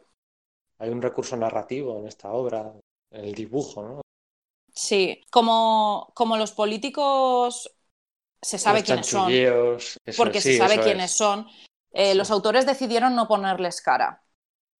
Entonces lo que hacen es que eh, los políticos y la gente responsable eh, tienen tentáculos, una especie de tentáculos en la cabeza y esos tentáculos luego se, se van ramificando por los pies hasta el suelo y se van viendo pues el poder que tienen todos y demás. Y luego, por ejemplo, algo que es muy significativo de esta obra también es el color, que es todo el rato a, a dos tintas, a dos colores, grises y blancos, pero en algunos puntos muy específicos aparece el rojo. Pues el rojo en los micros, el rojo en los en la sangre, en una mancha de sangre en el accidente, el rojo de el rojo de el vestido de traje de chaqueta de una política que ya no está con nosotros, que es como muy llamativo. Y la verdad es que es una pasada cómo está explicado, lo bien que se entiende todo y lo que remueve la conciencia. Sí, es oscuro el relato, pero, pero clara la, la exposición y, Por y la suerte, narrativa. Y, guau, es Gracias que- a mm, gracias al no solo al cómic, sino a toda la investigación de, de Laura y, y en especial a todo lo que movió eh, Jordi Évole, eh, se reabrió el caso. Porque estaba parado, estaba todo muy Sí, todas las en- promesas. sí. Y por suerte se abrió el caso y si no es este año, creo que el año que viene había algo de temas de juicio y demás, pero bueno, que se está moviendo el caso, que no se ha quedado parado. Sí, fíjate, lo de Jordi Évole es del 2013, de octubre del 2013. Sí, sí, todavía estamos así, pero bueno, por lo menos Fíjate. va tirando el tema. Eh, Miguel Ángel Giner y Cristina Durán, que en dos páginas de una posibilidad entre mil ya te hacen encoger el corazón y soltar una lágrima, en solo dos páginas, en las dos primeras, pues que no serán capaces de hacer con, con otro gran drama, como los que se van y los que se quedan, ¿no? Y, y las promesas que les hacen a la cara mintiéndoles y todas esas sensaciones de sentirte solo. Una obra maestra el día 3. Y el que se lo quiera comprar son 18 euros. Eh, lo edita Stiberri, que creo que no lo hemos dicho. Y, y bueno, pues nada. Y por Una si os interesa está la versión en castellano y la versión en valenciano. Por si tenéis preferencias en cuanto a idioma, salió en los dos. A mí, a mí del, del día 3, eh, yo quería, quería, eh, apuntar también que me parece muy interesante, mm, es otro, otro cómic libro que quizás no se recuerda tanto como otro de esos cómics de, de periodismo, de, de fondo periodismo, de reportaje, que, que- que son, imp- son importantes que vaya saliendo, que se establezca un poquito como género, es decir, que pueden contar historias a través de la narrativa visual y, y que funciona muy bien para, el, por ejemplo, el caso que decías de, de hacer el anonimato a los políticos, pero no por ocultarles el nombre, porque todo el mundo sabe, quién, sabe quiénes son, sino para que en el mensaje de la obra en- en- te den a entender que esos mecanismos, esas corruptelas, esas eh, manipulaciones que hacen los políticos las pueden hacer todos los políticos. Por eso es importante investigarlos y tener ojos encima de ellos para que, que haya transparencia sobre lo que hacen y lo, lo que dejan de hacer. Sí. Bueno, Manu, todo tuyo, tu segunda, tu segunda recomendación. Sorpréndenos. Pues yo la verdad es que os voy a traer un poco de... Hostia, iba a decir un buen rollito. Hablando del autor que voy a hablar ahora. Pero bueno, después de dos obras un poco, después de, de- acoso y después de, de un accidente, un accidente tapado por la política, eh, yo iba a hablar de una obra mm, divertida. Aunque en el caso de Chintaro Kago, mm, la palabra divertido eh, puede tener ciertos matices porque mucha gente a lo mejor el humor de Chintaro Kago no acaba de hacerle lo más mínimo. Eh, ya sabéis, actor japonés, eh, uno de, los maestros actuales del Eroguru, ese, ese estilo japonés que mezcla, mezcla la violencia, mezcla la sangre, las tripas, con el sexo y con la caca. No sé por qué, pero estos japoneses tienen una fijación con la caca bastante impresionante. Eh, creo que eso- eh, nos, nos juntamos mucho los catalanes y los, y los, y los japoneses porque siempre hacemos chistes de caca. Por eso triunfó tanto aquí en Cataluña. Pero bueno, eh, Shintaro Kago ha sacado una nueva obra. eh, Bueno, de hecho, por- Sintaro Kago, perdona que te interrumpa, Sintaro Kago se llevó oh, hace, voy a decir, cinco o seis años, el- el- el- ganó el premio a, a la mejor obra del Salón de Barcelona, ¿eh? Sí, sí. El, sal- Salón del Cómic de Barcelona, no el Salón del Manga, ¿vale? por mito- me O sea, parece que era por sí, por reproducción por mitosis, ¿no? Mitosis, ser. eso es. Exacto, Sí, fue la primera que además publicó EDT, fíjate la de tiempo Sí. que Es verdad, que sí, lleva- era de DT, sí. Sí, sí, no se puede recomendar porque está, está, no está, está no descatalogado disponible. Sí, sí, y debería, y yo creo que CC debería, debería, bueno, poder mm, volver a publicar esta obra porque claro, no sabemos si Es una todavía- obra maestra, ¿eh? Es una obra maestra sí. De hecho- desde el punto de vista na- narrativa. O sea, También es cierto, creo que una, una de las cosas que tenemos que decir es que haber conocido a Shintaro Kago por su mejor obra, donde él juega mucho con lo que sería tanto el lenguaje visual del cómic, la narración gráfica, jugando en par experimental con lo que está contando, que son desmembramientos y cosas estas que tan- le gusta tanto. eh, pero jugando y verdad- triunfando, ¿eh? Y Sí, sí. triunfando. y sea- La verdad es que, es que el problema que tenemos ahora es que todas las obras que habían venido después de Shintaro Kago no están a la altura de producción por mito. Claro. O sea, hay, cu- hay cuentos en la producción por mitosis que son auténticas delicias visuales. Que, que- y- que me río yo de Frank Whiteley y de. y de- Exacto. Y- o sea, Me acuerdo que aquí es- había, había una había- construía unas viñetas en una casa que iba girando Sí, y mientras la casa iba girando, y como tenían los primeros planos de la gente, se iba cortando. O sea que Sí, los primeros pla- Pero veías, plano la pero veías sí, lo veías- anterior también. Veías lo brutal, o sea, anterior y cómo se iba la gente se iba desmembrando, porque claro, ir girando la casa, ir girando las viñetas con diferentes enfoques, por ejemplo, si te ponen un primer plano de una cara que es ojos y, y boca, salía que la parte de arriba del cerebro estaba cortada, porque estaba encajonada en la viñeta. Una sí, cosa muy loca. Y todo mezclado con. eh, Eran unos siete, ocho historias, de las cuales dos Sí, sí. Casi, ca- casi ni se podían leer de lo, de lo burras que eran. O sea, Fueron muy buenas. Y luego, había una, y luego había una de la cual cada, vez- cada, cada página se iban habiendo más viñetas, más viñetas, más viñetas, hasta que al final había como 150 viñetas pequeñitas que iban formando otra viñeta grande. Sí, es verdad, no una- me acordaba era una locura. sí. Sí, era una locura. Bueno, Dance Kremlin Palace, que es el título de una, un manga de ficción científica sobre la Unión de Repúblicas Socialistas Soviéticas, es su título que le ha puesto CC, eh, no tiene mucho que ver con reproducción por mitosis, es una historia más al uso. Pero claro, es el, el humor eroguru de Chintaro Kago hablando de la Unión Soviética. Y, y claro, los, los viejunos del lugar como yo, que vivimos en la época de los 80, en la época de... y éramos muy fans de la Unión Soviética en aquella época, porque claro, la ideología, la, la- la- fascinación por la Unión Soviética de, de cuando éramos críos, era como, eran los malos, los que se ponían contra Estados Unidos, y era, era muy guay. Me acuerdo de la época leer muy interesantes de quién ganaría la guerra nuclear, año 85, ¿eh?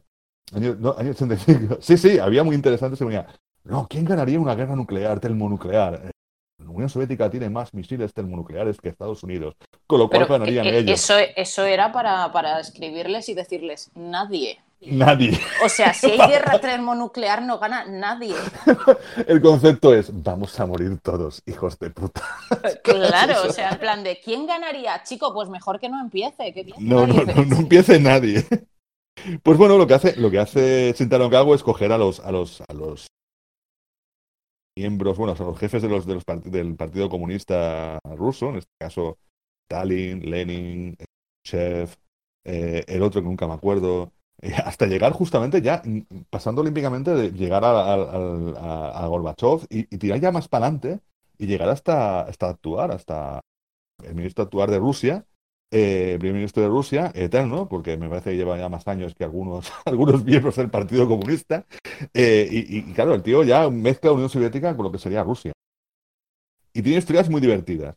Tiene historias de aquellas de Shintaro Kago de, de gente mutilada, y, pero tiene historias que son una risa impresionante. A mí la que más me ha fascinado es la de Khrushchev, que tiene una novia, que la novia solo se pone cachonda eh, si los jugos gástricos eh, le, están, están a flor de piel. O sea, tiene que ponerse muy nerviosa la novia para ponerse cachonda y poder follar con Khrushchev.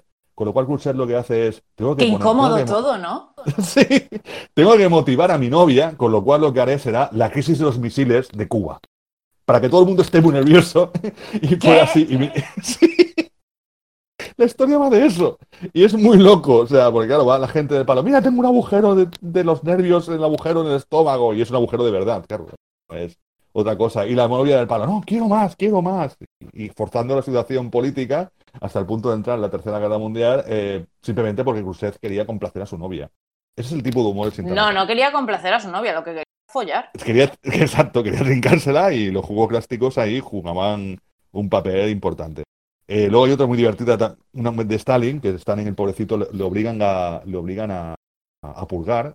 Quiere purgar, quiere darse, irse por ahí y ser feliz, pero claro, le obligan a purgar, que por la gran purga, ¿os acordáis que fue una en los años 50, que me parece que mató como a 7 millones de, personas, sexuales, disidentes, cargó ahí una, o sea, eran las grandes listas de purga, eh, se te ponían, te iban a tu casa, te llevaban, te llevaban a Siberia directamente o directamente eh, a la cabeza.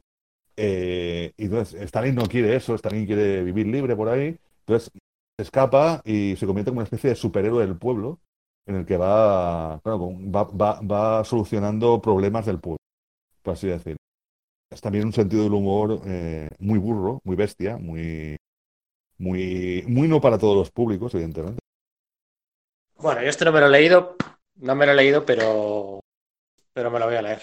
Porque aunque lo que hayas dicho es cierto de que empezar leyendo la mejor obra luego puede condicionar el resto, pues sí, es que ¿eh? evidentemente, Chintaro que hago, cada obra que ha ido publicando. A mí la que me pareció súper buena después de las últimas fue la de, la, la de los mongoles. La de la, Mm. porque era muy divertido desde el punto de vista el tío ya creaba, por así decirlo, eh, mezclaba el Eroguru con, con, lo- con, con el- con los mechas, ¿sabes? Y con lo cual Sí. al final iban construyendo eh, eh, engendros mecánicos gigantes a bases de cuerpos de personas. Y era muy loco. Sí, definitivamente necesitamos hacer una ensalada de manga, ¿eh? Pero que te lo digo yo. digo yo.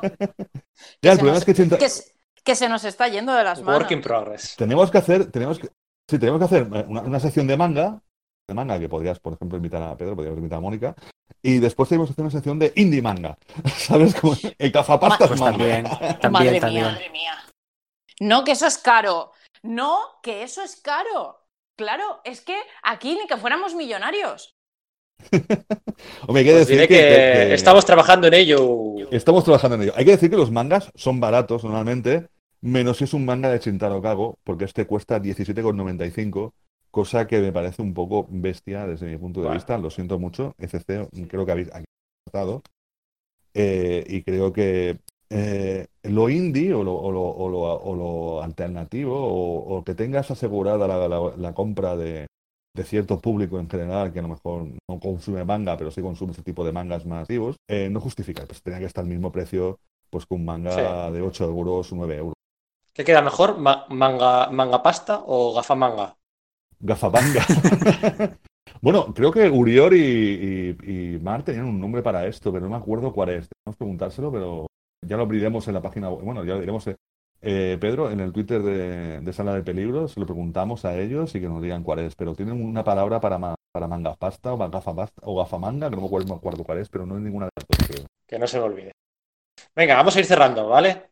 Una, una cosita, yo quería, yo quería añadir un apunte de, de, de Shintaro Kago. Por mi parte, a mí, a mí Kago, mm, reconozco que me cuesta un poquito, porque a mí el, el gore o el eroguro mm, me gusta que me entre. No, no, me, no me gusta mucho. Me, me- Uy, pe- lo leo y me siento que no muy te entre incómodo. mucho el eroguro.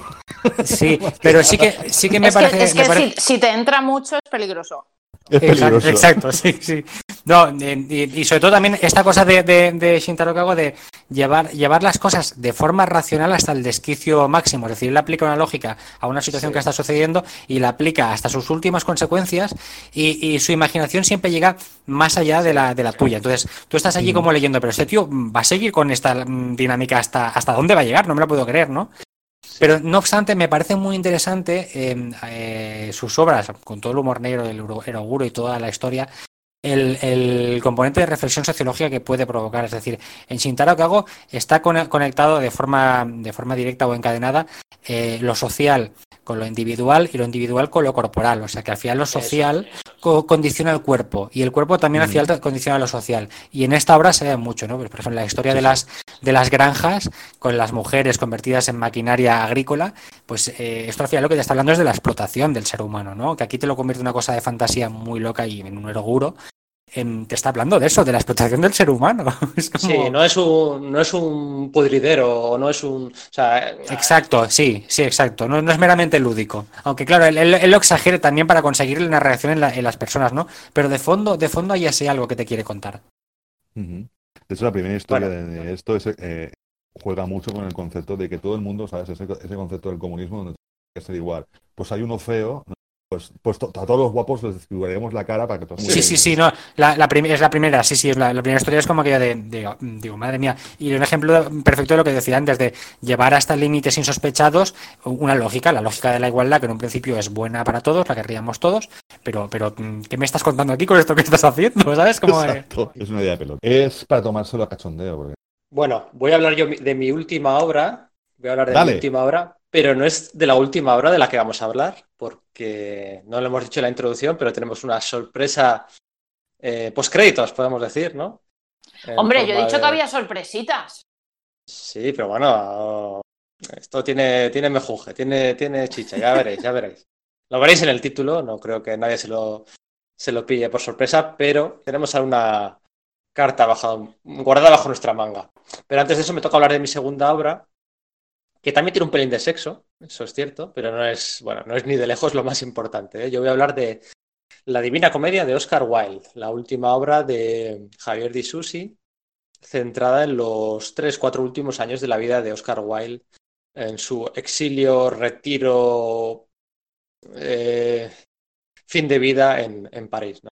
capital francesa, publicada por Astiberri, eh, módico precio de 29 euros.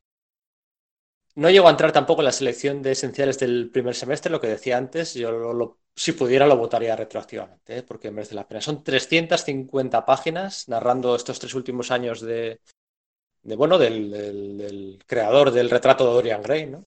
Escritor y dramaturgo inglés, inglés no, irlandés, que bueno, tras salir de prisión en, por, hablar de más, ¿no? Por Boca Chancla y por, y por, bueno, pues por sus prácticas homosexuales eh, mal vistas todavía judicialmente en el Reino Unido de finales del siglo XIX, pues acabó la cárcel. Después de eso ya no volvió a ser el mismo, eh, se exilió en Francia, eh, dentro de la autocomplacencia y el orgullo de haberse conocido a sí mismo, tan propio de él, y los muchos intentos de conocidos, amigos, admiradores por redimirle y recuperarle, ¿no? Para que siguiera, para que siguiera creando obras, ¿no? Este famoso genio de incontinencia verbal.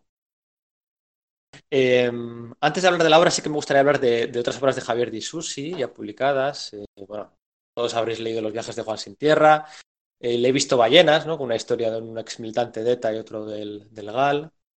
Hizo hace años, 6, 7 años para Steve Berry, también una primera adaptación del retrato de Dorian Gray, que parecía que estaba opositando para poder hacer esta biografía. Se ve que le la figura de Oscar Wilde.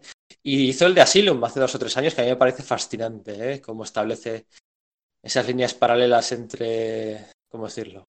Entre pasado, presente y futuro de la historia reciente de España y cómo el que es inmigrante en un momento puede ser inmigrante en otro, los paralelismos con, con los emigrantes españoles durante la Guerra Civil Española, el, el cambio de parecer que tenemos hoy en día a los inmigrantes que vienen a nuestro- país, cómo Venezuela acogió a una gran cantidad de emigrantes vascos por aquel entonces y cómo hoy en día eh, está mal visto, ¿no? Cuando es un venezolano el que viene aquí eh, y establece unos paralelismos muy, muy interesantes en Asylum, echadle un vistazo que merece la pena. Tiene muy pocos peros esa obra. Uno de los pocos que tiene allí es, es lo raro que le quedaban los bocadillos y los cuadros narrativos. La rotulación chocaba mucho estéticamente con el dibujo de acuarela y esto es algo que, ha solucionado aquí en, la Divina Comedia que, que queda todo súper integrado ¿no? en, esta, esta obra a tres tintas, eh, formato acuarela. eh, que, bueno, es su obra redonda, digamos. No es un documental, ni mucho menos, no pretende serlo.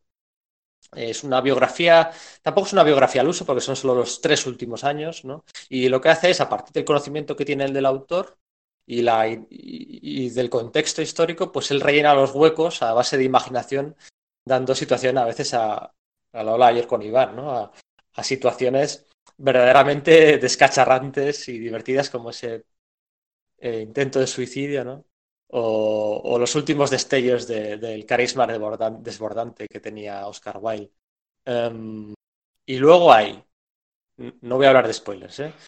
Hay una catarsis narrativa em, en el último acto de la obra, que son 70 páginas completamente mudas, que son para flipar. O sea, em, 70 páginas de 350 mudas en una catarsis onírica un poco surrealista, muy propia del autor, con los espejos, el retrato de Jean Grey, el ego y, y- y- y estar perdido en el mundo.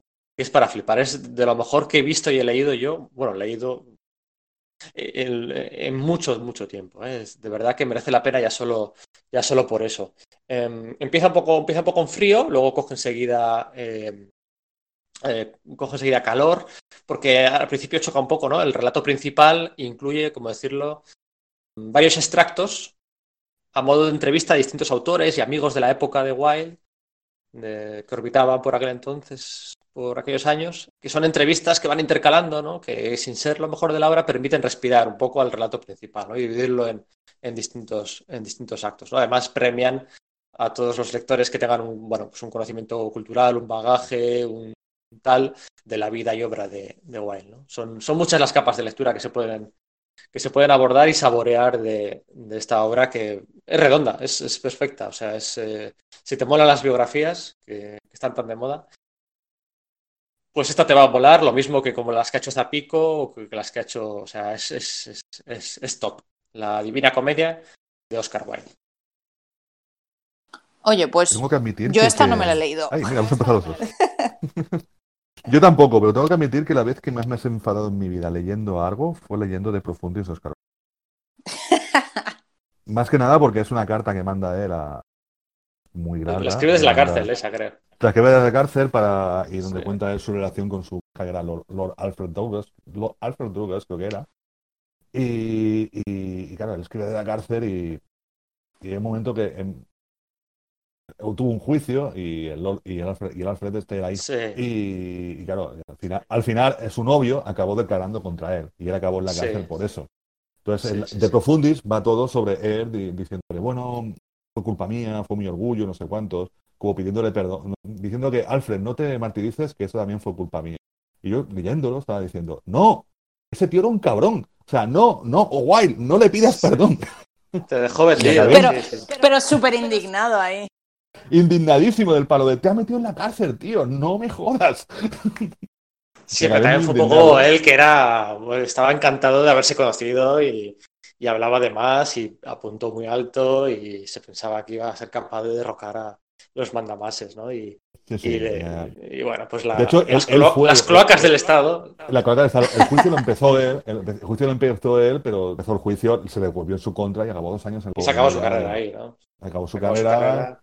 Y luego ya pasó a, a, bueno, a en París a sustituir la, la, la sangre por el alcohol en vena y, y- y todo, pues. pues bueno, Y de ahí ya para abajo. Sí, de ahí para abajo. eh, Igualmente, igualmente os, os recomiendo mucho de Profundis, que como, como ejemplo epistolar, o obra pro- de prosa epistolar, es una de las mejores. Esta sí que se la ha leído Iván Galeano.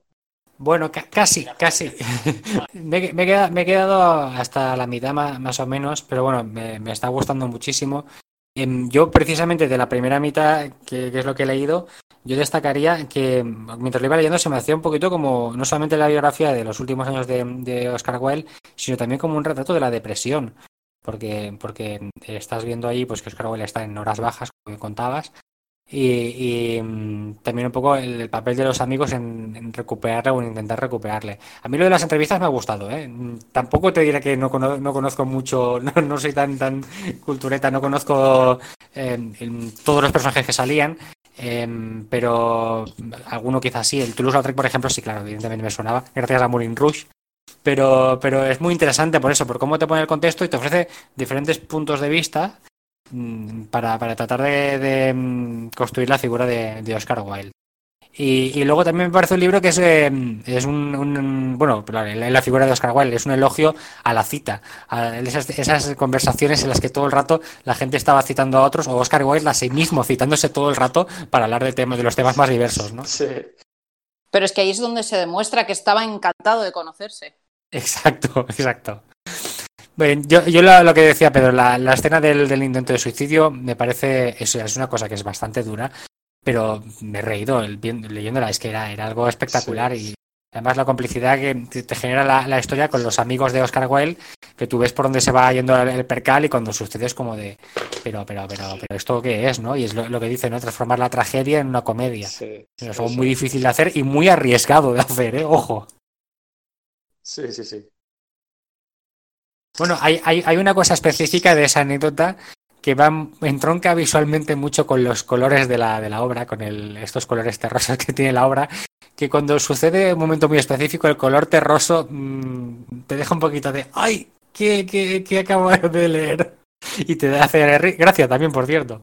El título es de lo más apropiado, ¿no? La Divina Comedia.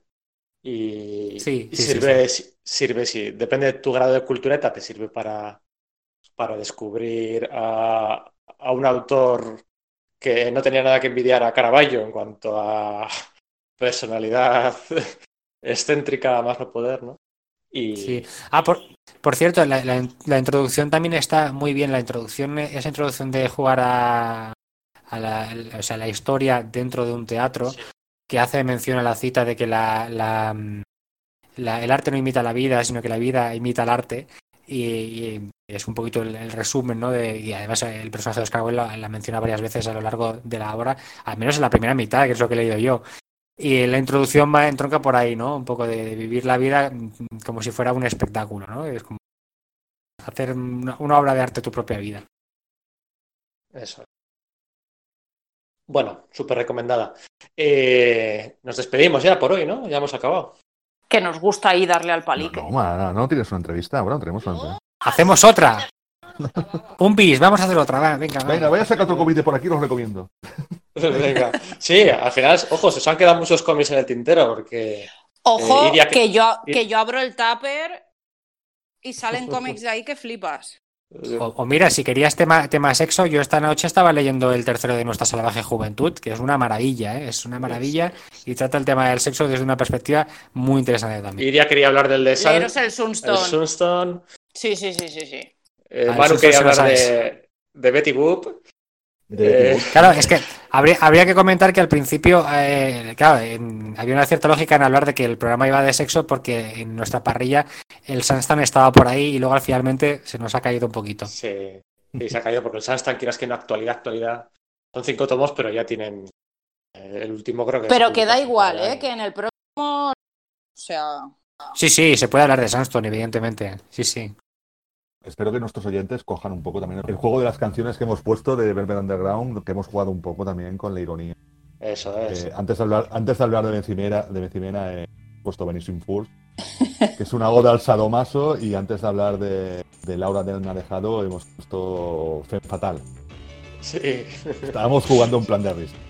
sí, sí. Hilamos fino. Hay que. A ver qué juego de palabras puedo usar con ojo. Ojo a visor hay que estar. Ojo avizor. Ojo, ojo, ojos avizor. Que esto continúa después de la música.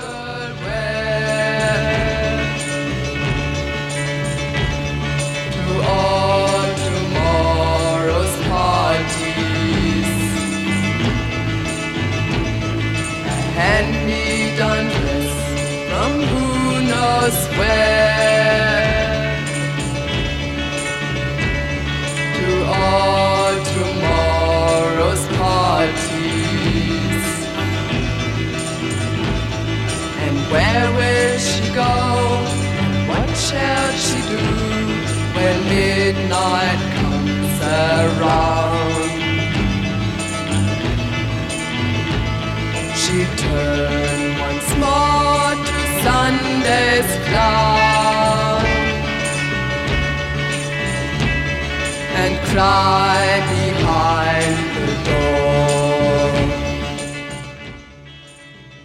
Nos íbamos a la música prometiendo que prestarais atención, que le echarais un ojo a lo que íbamos a hablar de la música. Y aquí estamos. eh, a Iria, a Iván y a Manu se nos ha unido la sensación de la. ¿Cómo sería? La temporada verano-otoño, sería, ¿no? Javi de Castro, muy buenas. Bueno, hola, encantado. Bienvenido, gracias por pasarte por esta ensalada gafapasta Nada, para hablar de tu nuevo de tu nueva obra. Es todo, Mm. nada, yo encantado, yo todo encantado. un placer multimedia, podríamos decir. Ya. Bueno, es eso. Decías antes de, de grabar que, oye, que nunca habías hecho esto de grabar con cuatro entrevistadores a la vez y te decíamos que nosotros tampoco, así que a ver qué tal sale. A ver, a ver. A Javi de Castro le conoceréis todos por, bueno, pues todo su background fancinero, por quizá mm, por Larson le conozca más, le conozca más gente, eh, que también casi autoeditado, podría decirse, ¿no? El que no, que no me muero, cosas así, similares, pero es que, bueno, lo ha petado este septiembre, después de esa campaña promocional llena de hype, ¿eh? Sí, bueno, sí, sí. Eso traté de...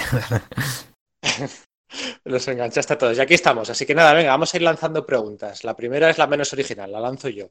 ¿Cómo surge esto, Javi? ¿Cómo surge? ¿Qué, qué, qué- qué- neura te da para, para, para, para atreverte a hacer esto Hmm. y romper con todo lo status quo? Bueno. Bueno, hay, hay un germen que es el, el- unos, unos webcomics que yo hago así un poco esporádicos en 2011 y en 2013, donde ya uso el tema de utilizar el GIF de forma, o sea, que tenga sentido dentro de la historia y todo este rollo. Y bueno, lo hice un poco también, pues de aquella yo también era bastante amateur, estaba probando cosas y bueno, surge así un poco de, de experimentar. Y este proyecto de DICE, pues eh, viene de que, bueno, yo vengo de, de lo que tú has dicho, ¿no? De hacer historias largas, de Larson. Y yo cuando terminé Larson, pues estaba un poco así como, como que no tienes ninguna historia ahora. O sea, Larson era una historia que me rondaba desde hace muchísimo tiempo.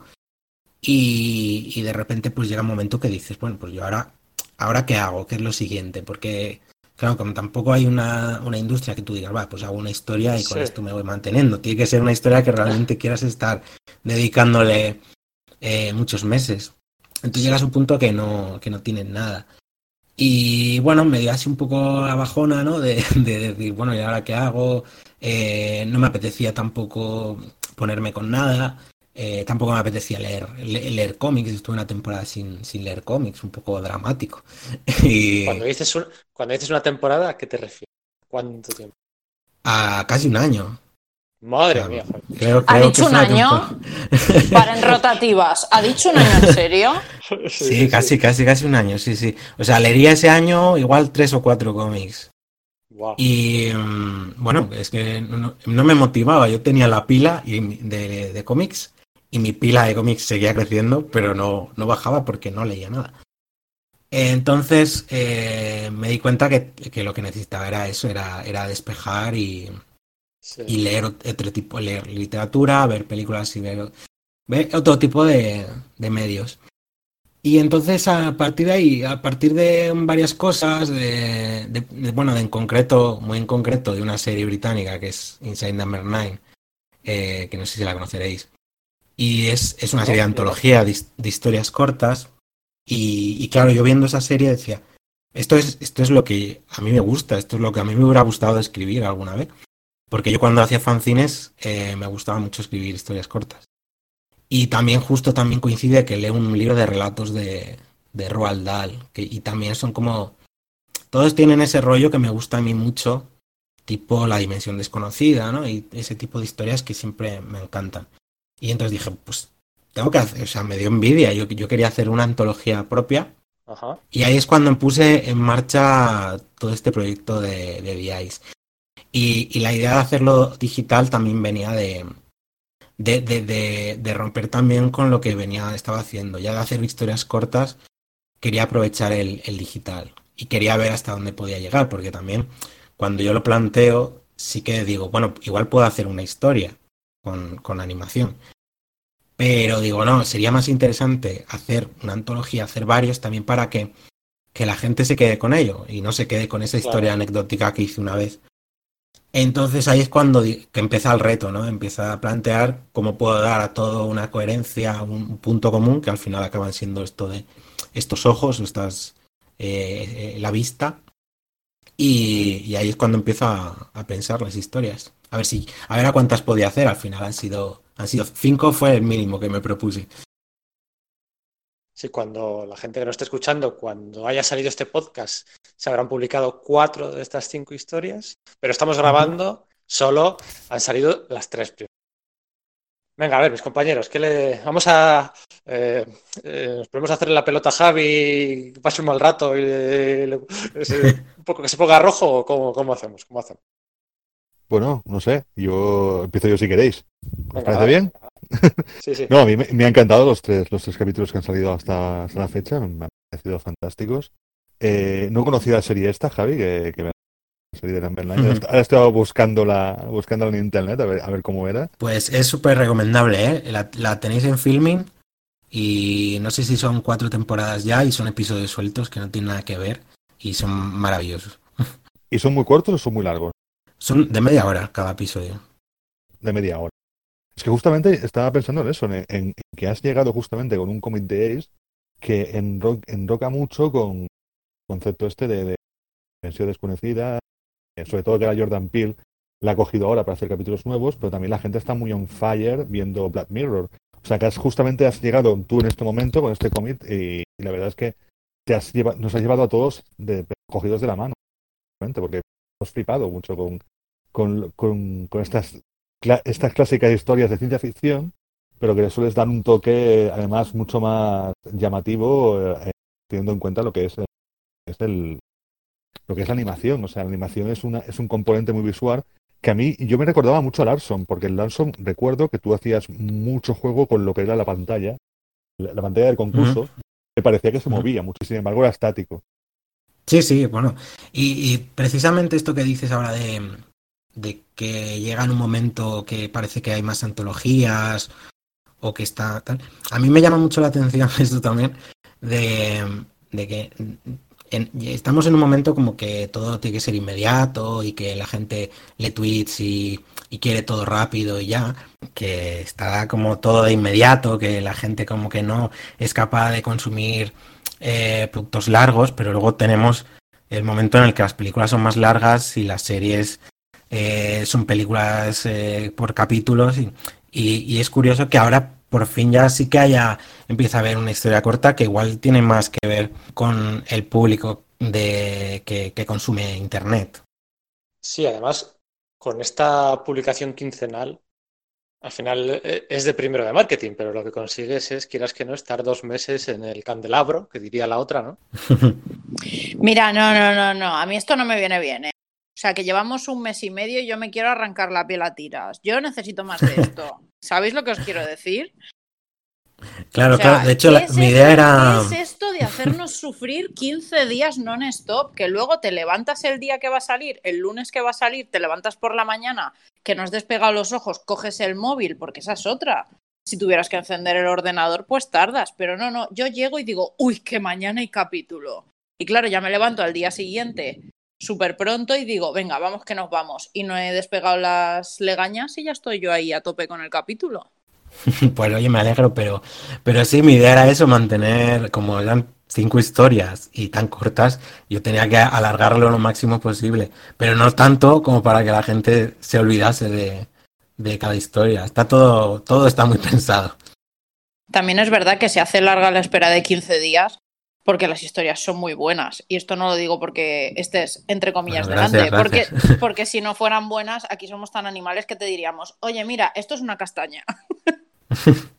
Sí, hombre, imagino que no hubiera tenido la repercusión que, que ha tenido, ni me estarían, me estaríais llamando ahora mismo para hacer estas entrevistas. Sí, el otro día comentábamos que lo de los GIFs mola mucho, pero joder, que, que es que casi mola más cómo rompes con la verticalidad de la página arrastrando viñetas izquierda-derecha, que no hay un, hay un zigzag narrativo. Sí, sí, bueno, yo, yo hace, hace un año em, empecé a, le- a leer eh, cómic digital en Webtoon y, y, bueno, aluciné mucho con algunas historietas y, y lo de la narrativa en descendiente, eh, pues me flipé, ¿no? Porque es como volver a, a leer cómic de nuevo desde el principio, desde cero otra vez y me, me, me gustó mucho. Y yo, yo en comparativa, los, los, los webcomics que he llegado a leer en, en Webtoon, eh, si lo comparo con el tuyo, el tuyo lo pondría, es decir, en, en un nivel bastante alto, de una, una tipo de narrativa mm, no sé, que se emplea muy bien para el ritmo de la historieta, para lo que se está contando y, y todo. Y, y bueno, me parece genial también, también. Sí, pues el, el tema de los webtoons eh, no, controlo mucho, ¿eh? Sé que existen, pero no, no, no, no he leído mucho. Pero digamos que el formato vertical a mí es lo que me parece el, eh, el formato natural de, del, del webcómic. Porque Sí. igual que tú lees eh, prensa digital y no vas pasando páginas, pues el, el webcómic tiene que ser así, o sea, es porque tú lees en un móvil o en ordenador, tú vas leyendo hacia abajo. Entonces la, la la narración se tiene que adaptar a ello. Y claro, yo esto también me he dado cuenta, una vez los he terminado, de que normalmente no pongo muchas viñetas horizontales, o sea, no hay más de tres normalmente. Precisamente porque suele ir siempre la narración va hacia abajo, va tirando hacia abajo, como decíais, en un zigzag. Sí, sí, sí, sí. Y aparte es muy interesante, es, muy interesante la, la cuestión de que en los, en los web- en otros tipos de webcomics, por ejemplo, eh, los típicos de Panel Syndicate, eh, lees pantalla a pantalla. Eh, y es como también en el fondo como los cómics en, en formato papel, en formato físico. Hay ese momento en que tú pasas la página y te encuentras con unas imágenes delante y el, el paso de página condiciona la lectura. Y sin embargo aquí es una continuidad, el ritmo se lo da a la historia, se la da a tu dedo o la, la impaciencia que tengas para leer, pero claro, es otra cosa ya, ya distinta ahí. Claro, sí, muy interesante también lo del eh, eh, el, hecho de que sea una página, en el fondo, una página infinita. Porque, claro, cuando tú te lo planteas a la hora de, de cuando yo los, lo trabajaba, eh, ya te, te tienes que olvidar de, de cuando pensabas en cuándo va a pasar la página o de la última viñeta y tal. Esto es un continuo que tienes que controlarlo un poco. Y de hecho, en, en casi todas las historias, si no recuerdo mal, son prácticamente una escena. Todo se sucede en una escena, entonces no hay mucho problema. Pero precisamente en el de estas, bueno, el, el- el tercero. Sí, sí. en, ¿cómo se llama? En Mal de Ojo. eh, ahí hay varias escenas, hay varios momentos de, de la historia. Y eso sí que me producía un pequeño problema, eh, el cómo transmitir ese cambio de, cambio de escenas. Entonces, sí que, sí que es curioso esta forma de, de- de tener que, que replantearlo todo de, de nuevo, de cero. Claro, es que, es que el tercero veníamos del segundo, que hay unos cambios de escena que ríete tú del final de Sao o que ríete tú de... Ojito con los spoilers, ¿eh? Bueno, esto se lee, se lee tan rápido que el que haya ven- que, que- que se los haya leído ya. La policía de los spoilers. No tiene excusa. Yo de todas formas, por lo que estabais hablando de de esto, ¿cómo se llama? De la página infinita, a mí lo que me lo que me pasaba después de leerme el primero, porque con el primero me pasó que hubo un GIF que no vi. Se ve que pasé tan rápido que lo que es el cambio no lo vi. Entonces fue como de, espérate, me seguro que me estoy perdiendo algo. Y lo volví a leer. Entonces, claro, a la segunda ya lo, lo vi todo. Pues lo que me pasó después de ese es que tanto el segundo como el tercero Como que me los leí muy despacio, así como puedes leértelos muy, muy rápido. Me los leí muy despacio porque como en cada viñeta me paraba mucho, como tres horas como diciendo, a ver si cambia algo. Esperando, esperando a ver Sí, qué sí, pasa. en plan, em, me sentía muy estúpida, pero al mismo tiempo lo disfrutaba tanto que es como de, pues mira, si no se mueve, da igual porque lo estoy disfrutando igual. Claro, Pero- ese, en, el, en el último precisamente, en el de mal de ojos, sí que pasa. Que igual hay una viñeta que te puedes quedar un rato mirando y se mueve al rato. o sea, es un- Sí. Pero bueno, es- esa era parte de la gracia también. Claro, yo tengo que controlar mucho eh, eh, cuánto mm, está sin hacer nada y cuánto, o sea, medir ese tiempo también es complicado por lo que tú dices, de que igual estás leyendo y te lo, y te lo saltas. Entonces tienes que andar ahí con un poco de cuidado de decir, bueno, que sea cada, cada un segundo cada dos que vuelva al bucle otra vez. Y Sí. bueno, con la esperanza de que ta- también es interesante el que el lector tenga que volver a, a ver lo que ha pasado en según qué, sí, qué historia.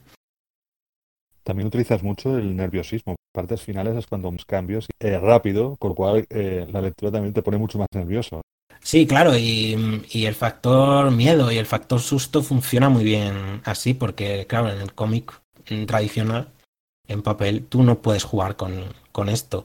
En la primera historia, el, el tema de... eh, creo que he visto algo, pero no estoy seguro de lo que he visto, ¿no? El momento de- Yo voy a hacer spoilers a saco, lo siento, porque eso. Hay, hay un Bueno, momento- pero, momento- pero a ti te lo permito porque eres a mí se me permite. pero, claro. Ah, claro. En, en la historia de Ceguera, el momento cuando comete el crimen el personaje y lo estamos viendo desde el punto de vista del hermano, que se está quedando ciego, hay momentos en el que, que está en la pantalla en negro y de repente ves un flash donde ves el, el crimen, ¿no? Es, esa sensación y ese, esa forma, ese, ese, es- ese concepto es algo que solo se puede hacer eh, así animado. Sí, de hecho, el, el final de Ceguera, con todo eso que hay debajo de la mesa, es, es, es creepy a más no poder. o sea, es que puedes quedarte ahí un buen rato observando todos los detalles. Oye, hace un mes, si te hubieran dicho, eh, bueno, no sé si ya es motivo para jubilarse, ¿no? Pero si te dicen que Scott McCloud iba a felicitarte públicamente por tu trabajo, yo creo que con eso yo Bueno, sí, sí. ya pues de ahí para abajo, ¿no, Javi? Javi, de ahí ya Claro, para claro. abajo. No, pues sí, genial, o sea, brutal, porque, porque además, claro, Scott McCloud no solo es una persona que sea muy teórico del cómic, sino que es una persona que ha teorizado mucho sobre webcomic y ha, y ha, y ha hecho sus, sus experimentos también, que han sido también muy, muy interesantes. Entonces, claro, pues un honor. El Javi de Castroverse, no sé si, si podríamos denominarlo así, a este posible universo compartido, me decía Iván que el tercer relato, ¿no, Iván? Pues es el Sí. más continuable, ¿no? Sí, Ujú. yo de hecho, una, la- una de la, una- la otra pregunta que tenía para hacerle a Javi era por el, el tema del, del personaje de Bárbara, porque así como en las otras historias Ujú. se ve muy bien que los personajes están construidos para la historia, el de Bárbara quizás es el más icónico de, de todos los personajes que han salido hasta ahora y da un poco a pie como que se podrían contar más historias de ella. Yo casi te diría que es el más icónico que he escrito nunca, jamás. Vale. Pero sí, sí, de hecho sí, sí que, jo, me encantaría, la verdad es que me gusta mucho. Pero, pero bueno, no sé, por ahora, por ahora no, de entrada no. Pero sí, no sé si se- sería un webcómic o mm, yo que sé, que dé el salto al papel, sí, ya está. Pero bueno, sí, sí que, sí que me gusta mucho el personaje. En la promo, ¿no? En la promoción, en los primeros días, insistías mucho en Twitter en que las cinco historias que se van a publicar estos dos meses nunca verán la luz en papel, ¿no? Eh, no sé si Y por es correcto. de- eso es. No sé si por parte de prejuicios por parte de la audiencia o, o precedentes eh, Claro, sí, sí. similares. Sí, Claro. claro, claro, porque cuando, claro, yo con el webcomic, eh, pues eso, sí, siempre tenemos muchas quejas de que, de que no se habla de webcomic, de que se no se tiene en cuenta, de un montón de, de cosas que yo también eh, soy crítico, pero yo prefiero ser crítico con, con nosotros mismos, conmigo mismo y con, con los autores y de cómo hacemos las cosas muchas veces. Y cuando hacemos un webcomic, muchas veces eh, directamente no lo promocionamos o directamente eh, lo que estamos haciendo es una, una previa de, para sacarlo en papel, que es totalmente legítimo. Pero claro, ese webcomic al final va a quedar como un precedente de lo que va a ser en papel y mucha gente no lo ni, ni- se va a esperar, como es lógico, yo el primero. Eh, digo, bueno, pues ya me espero a que salga en papel y, y ya, ya me lo leeré. Eh, entonces, eh, claro que hacemos mal, ha- hacemos mal de entrada eso, pero es inevitable, porque si tiene éxito va a acabar saliendo en papel, porque el, el dinero lo, lo mueve todo, obviamente. Claro. Pero, claro, que ¿cómo puedo hacer que no vaya a salir en papel? Pues hacerlo que sea físicamente imposible. Y, y de ahí mi insistencia en que esto iba a ser un webcomic que se iba a valorar como webcomic, porque es que no se va a poder sacar en papel.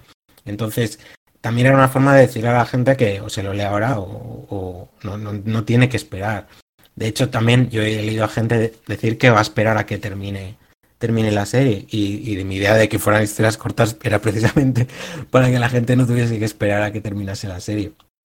Pero bueno, eh, sí, con el tema digital pues es el- el tema que tenemos todavía que trabajar mucho en ello. Aquí en los podcasts, a mí me da mucha rabia cuando estoy escuchando otros podcasts o otras recomendaciones, ¿no? Y pasan muy rápido o se les olvida mencionar el precio o, o la editorial. Yo creo que es muy importante, lo solemos hacer y lo hemos hecho antes, recalcar siempre el precio de los cómics que estamos recomendando y las editoriales, ¿no? Porque muchas veces se pierden. En tu caso, bueno, pues eh, la editorial sería javidecastro.com. Sí, ¿no? Ahí es donde pueden encontrarlo. Y que, bueno, quien nos esté escuchando, que, que tenga claro que el precio lo marcan ellos. Porque a través de un Coffee, PayPal, pueden pagar eh, lo que ellos consideren por cada relato, o el último, que paguen todos, o yo creo que paguen el segundo. Pero que se puede pagar, vamos, que no es esto. eh, sí, sí, claro, de- es que mm, es complicado también eh, hacer que, que- que la gente, gente pague, pero bueno, yo tenía claro que tenía que ser abierto porque, porque quería que llegase a, o sea, mi, mi máxima era que llegase al máximo público posible. Pero obviamente yo puse ahí bien claro formas de, de ayudar, ¿no? De, de donaciones o compartir, que es algo muy fácil, pero que mucha gente a veces se le, se le olvida. Y sí, sí, y bueno, sí que sí que estoy recibiendo, recibiendo algo. Y, y bueno, yo espero que se- seguramente al final de la serie se note, se note mucho más. Espero que la gente, que, que esto no es difícil, con una cuenta de PayPal, muchamente, con tres clics se puede, se puede, se puede pagar por el, por, por estos cómics. Se puede hacer aportaciones de forma privada y de forma pública. Luego, pues ahí aparece en el muro, ¿no? Reflejado si, si se quiere o si Sí, no. sí, sí. En las librerías todavía podéis encontrar algunos de los cómics que en papel que ha publicado Javi. Por ejemplo, como muy recomendable Larson, publicó en 2017, creo, creo. Moderni- Moderni- Modernito Sí, creo que sí, 2017. 2017. También el que hiciste con María Hernández, que no, que no me muevo, Sí. puede ser. Y Sí, la sí. última aventura de Diburs, que le hiciste con. Josep Busquets. O sea que estos libros están todavía disponibles. Sí, sí, si no, se pueden pedir igualmente. Se pueden pedir. Y yo recomiendo mucho el último, Larson, porque además es una obra completamente tuya, no es, no es guionista, y aquí es donde yo creo que ya empiezas ese, ese toque de experimentación que viendo ahora en, en formato animado, pero que realmente había momentos en Larson que, que parecía que, que, que se iba, que se estaba animando justamente la, la ilustración. Recuerdo una, una viñeta, creo que era que das la vuelta alrededor de la cabeza de un personaje principal. Sí. y que era una- un efecto muy cinemático, muy chulo. Ujú. Bueno, gracias. De nada. El, tama- el tamaño de las el tamaño de las viñetas, ¿no? Muchas Sí, páginas iba muchas jugando. viñetas pequeñas. y- Yo se me quedó del otro día eh, que discutamos aquí las tres que ya han salido, la mejor y la peor, entre comillas. Uy, uy, a ver. Es que, es que el otro día hubo discusión. Hay pique, hay pique. Bueno, eso está sí. bien, eso está bien. Que no haya consenso para- es bueno.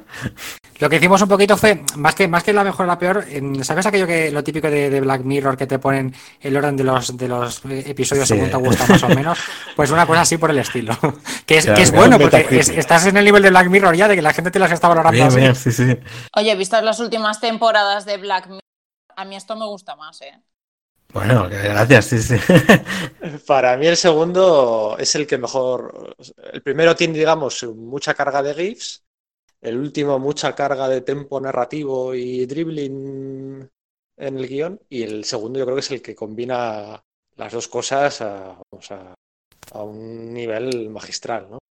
Y viñetas, eh, fila- filas de, de la página vertical, filas que solo tienen viñetas por la izquierda, otras que solo tienen viñetas por la derecha, luego completo, Buah, me parece, bueno, claro, es que he dicho con el autor delante queda muy peloteo, ¿no? Pero me parece lo mejor que he leído en, en mucho tiempo, ¿no? Es una experiencia, está en inglés, está en castellano, no lo hemos dicho. Sí, sí. Yo soy muy fan del primero, pero por el, por el concepto de Hammer. Muy de terror clásico, por así decirlo. Iría, ¿cuál es tu favorito? A mí el orden 1, 3, 2. Pero si me Eh, dijiste ayer que el 1 no te había gustado nada, que, que te parecía malísimo. ¿Cómo mientes? Mira, es más, os pasa por listos. Manu, di- Manu dijo 1, 2, 3. Pedro Sí. dijo 2, 1, 3. Y yo dije 1, 3, 2. Y Iván no se ha posicionado hasta hoy porque no querían que me lo apuntara. O sea que no vengáis a por mí que os tengo a todos calaos. Es más, lo que más me gusta de, del 3, que hasta el momento todos lo habéis puesto el último, eh, la protagonista, me encanta. Ah, y la, y la pullita ahí en el ¡mua! mis dieces y mis veintes. Sí, hay momentos descojonantes. Ay. Bueno, pues nada, oye Javi, te liberamos ya, espero no haberte Nada, yo hecho encantado. pasar un mal rato. Te agradecemos este, este tiempo y bueno, no- nunca está de mal recordar que, que es Dice en arroba, además tienes una cuenta de Twitter propia, ¿no? Arroba Dice. ¿no? Sí, sí. Y, y luego pues la tuya personal, la de Javi de Castro. Muy bien, muy bien. Eh, Bueno, y luego yo quiero ver las listas, cuando acabe la serie, quiero ver la lista de, de los cinco episodios ordenados de mayor a mejor, de, de menor a Vale, peor. vale, sí, porque esa es, esa es otra. Tú, tú habrás, eh, supongo que las tendrías todas hechas antes de empezar a emitirlas. Sí, sí. Y también decidir cuál salgas primero, la última. Claro, sí, sí. Es como los penaltis. Es ¿quién tira el complicado, es penalti? complicado. ¿Quién tira el primer penalti? ¿El que mejor Se tira? ha, guardado, o- se ha guardado lo bueno para el final, yo creo, ¿eh? Ya verás, que al final nos vamos a Bueno. quedar ahí todos y nos vamos a cagar. Bueno, bueno. Pues Bueno, nada, pues nada, sí. un abrazo, Javi. Venga, igualmente, muchas gracias. Saludos, Javi, y buen gracias. trabajo, tío. Gracias, Muy, gracias. muy buen trabajo. Hasta luego. Hasta luego. Y nosotros nos despedimos por este mes. El mes que viene, más de reseñas en Salada Gafapasta. Yo tengo ya echado, echado el anzuelo al, al fin de trilogía de Zapico y alguna cosilla más. Así que, así que nos despedimos, Siria, Manu, Iván. El mes que viene más. Hasta luego. Hasta luego. Hasta luego. Door. I'd never have to see the day again. If you close the door, the night could last forever. Leave the wine glass out and drink a toast to never. Oh, someday I know someone will look into my eyes and say, Hello, Ya está. Pues nada, pues muchas gracias. Gracias a ti. Otra vez. A ti por aguantar todo el jaleo. Bueno, ya, bueno, está bien, ¿eh? No nunca había hecho esto y no, no está mal. Pedro, una cosa, yo dejaría el eco de Iria porque da mucho miedo, no das miedo. Cuando nos echa la bulla con eco, Pero el eco, que conste que el eco no es mío. pues yo escucho eco, hija mía. Oye, hem- hemos empezado muy de película de terror, ¿eh? Con Iria sola en el canal y cuando he entrado yo, un poco más y se muere del susto cuando le ha saludado. O sea que. Sí, sí, sí. Os habéis, os habéis perdido mi risa en Dolby Surround. Sí, sí. Una vez ha recuperado, ha recuperado la compostura, ha empezado a reír incontrolablemente y yo no sabía dónde meterme ya. Iria está, Iria está jugando muy fuerte para ser Harley Quinn. Aquí la veo, ¿eh? Ya, Eh, Ese cosplay ya lo he hecho. ya lo he hecho. Bien. Venga, que tengo que cenar. Bueno, Ay, sí, yo voy, yo voy a pedir la pizza que no se trae sola. Vale, abrazos. Buena no- gente. Javi, Nos vemos, muchas compañeros. gracias, tío. Hasta luego. Vale. Venga, un Hasta abrazo a todos. Hasta luego, chicos. Abrazo.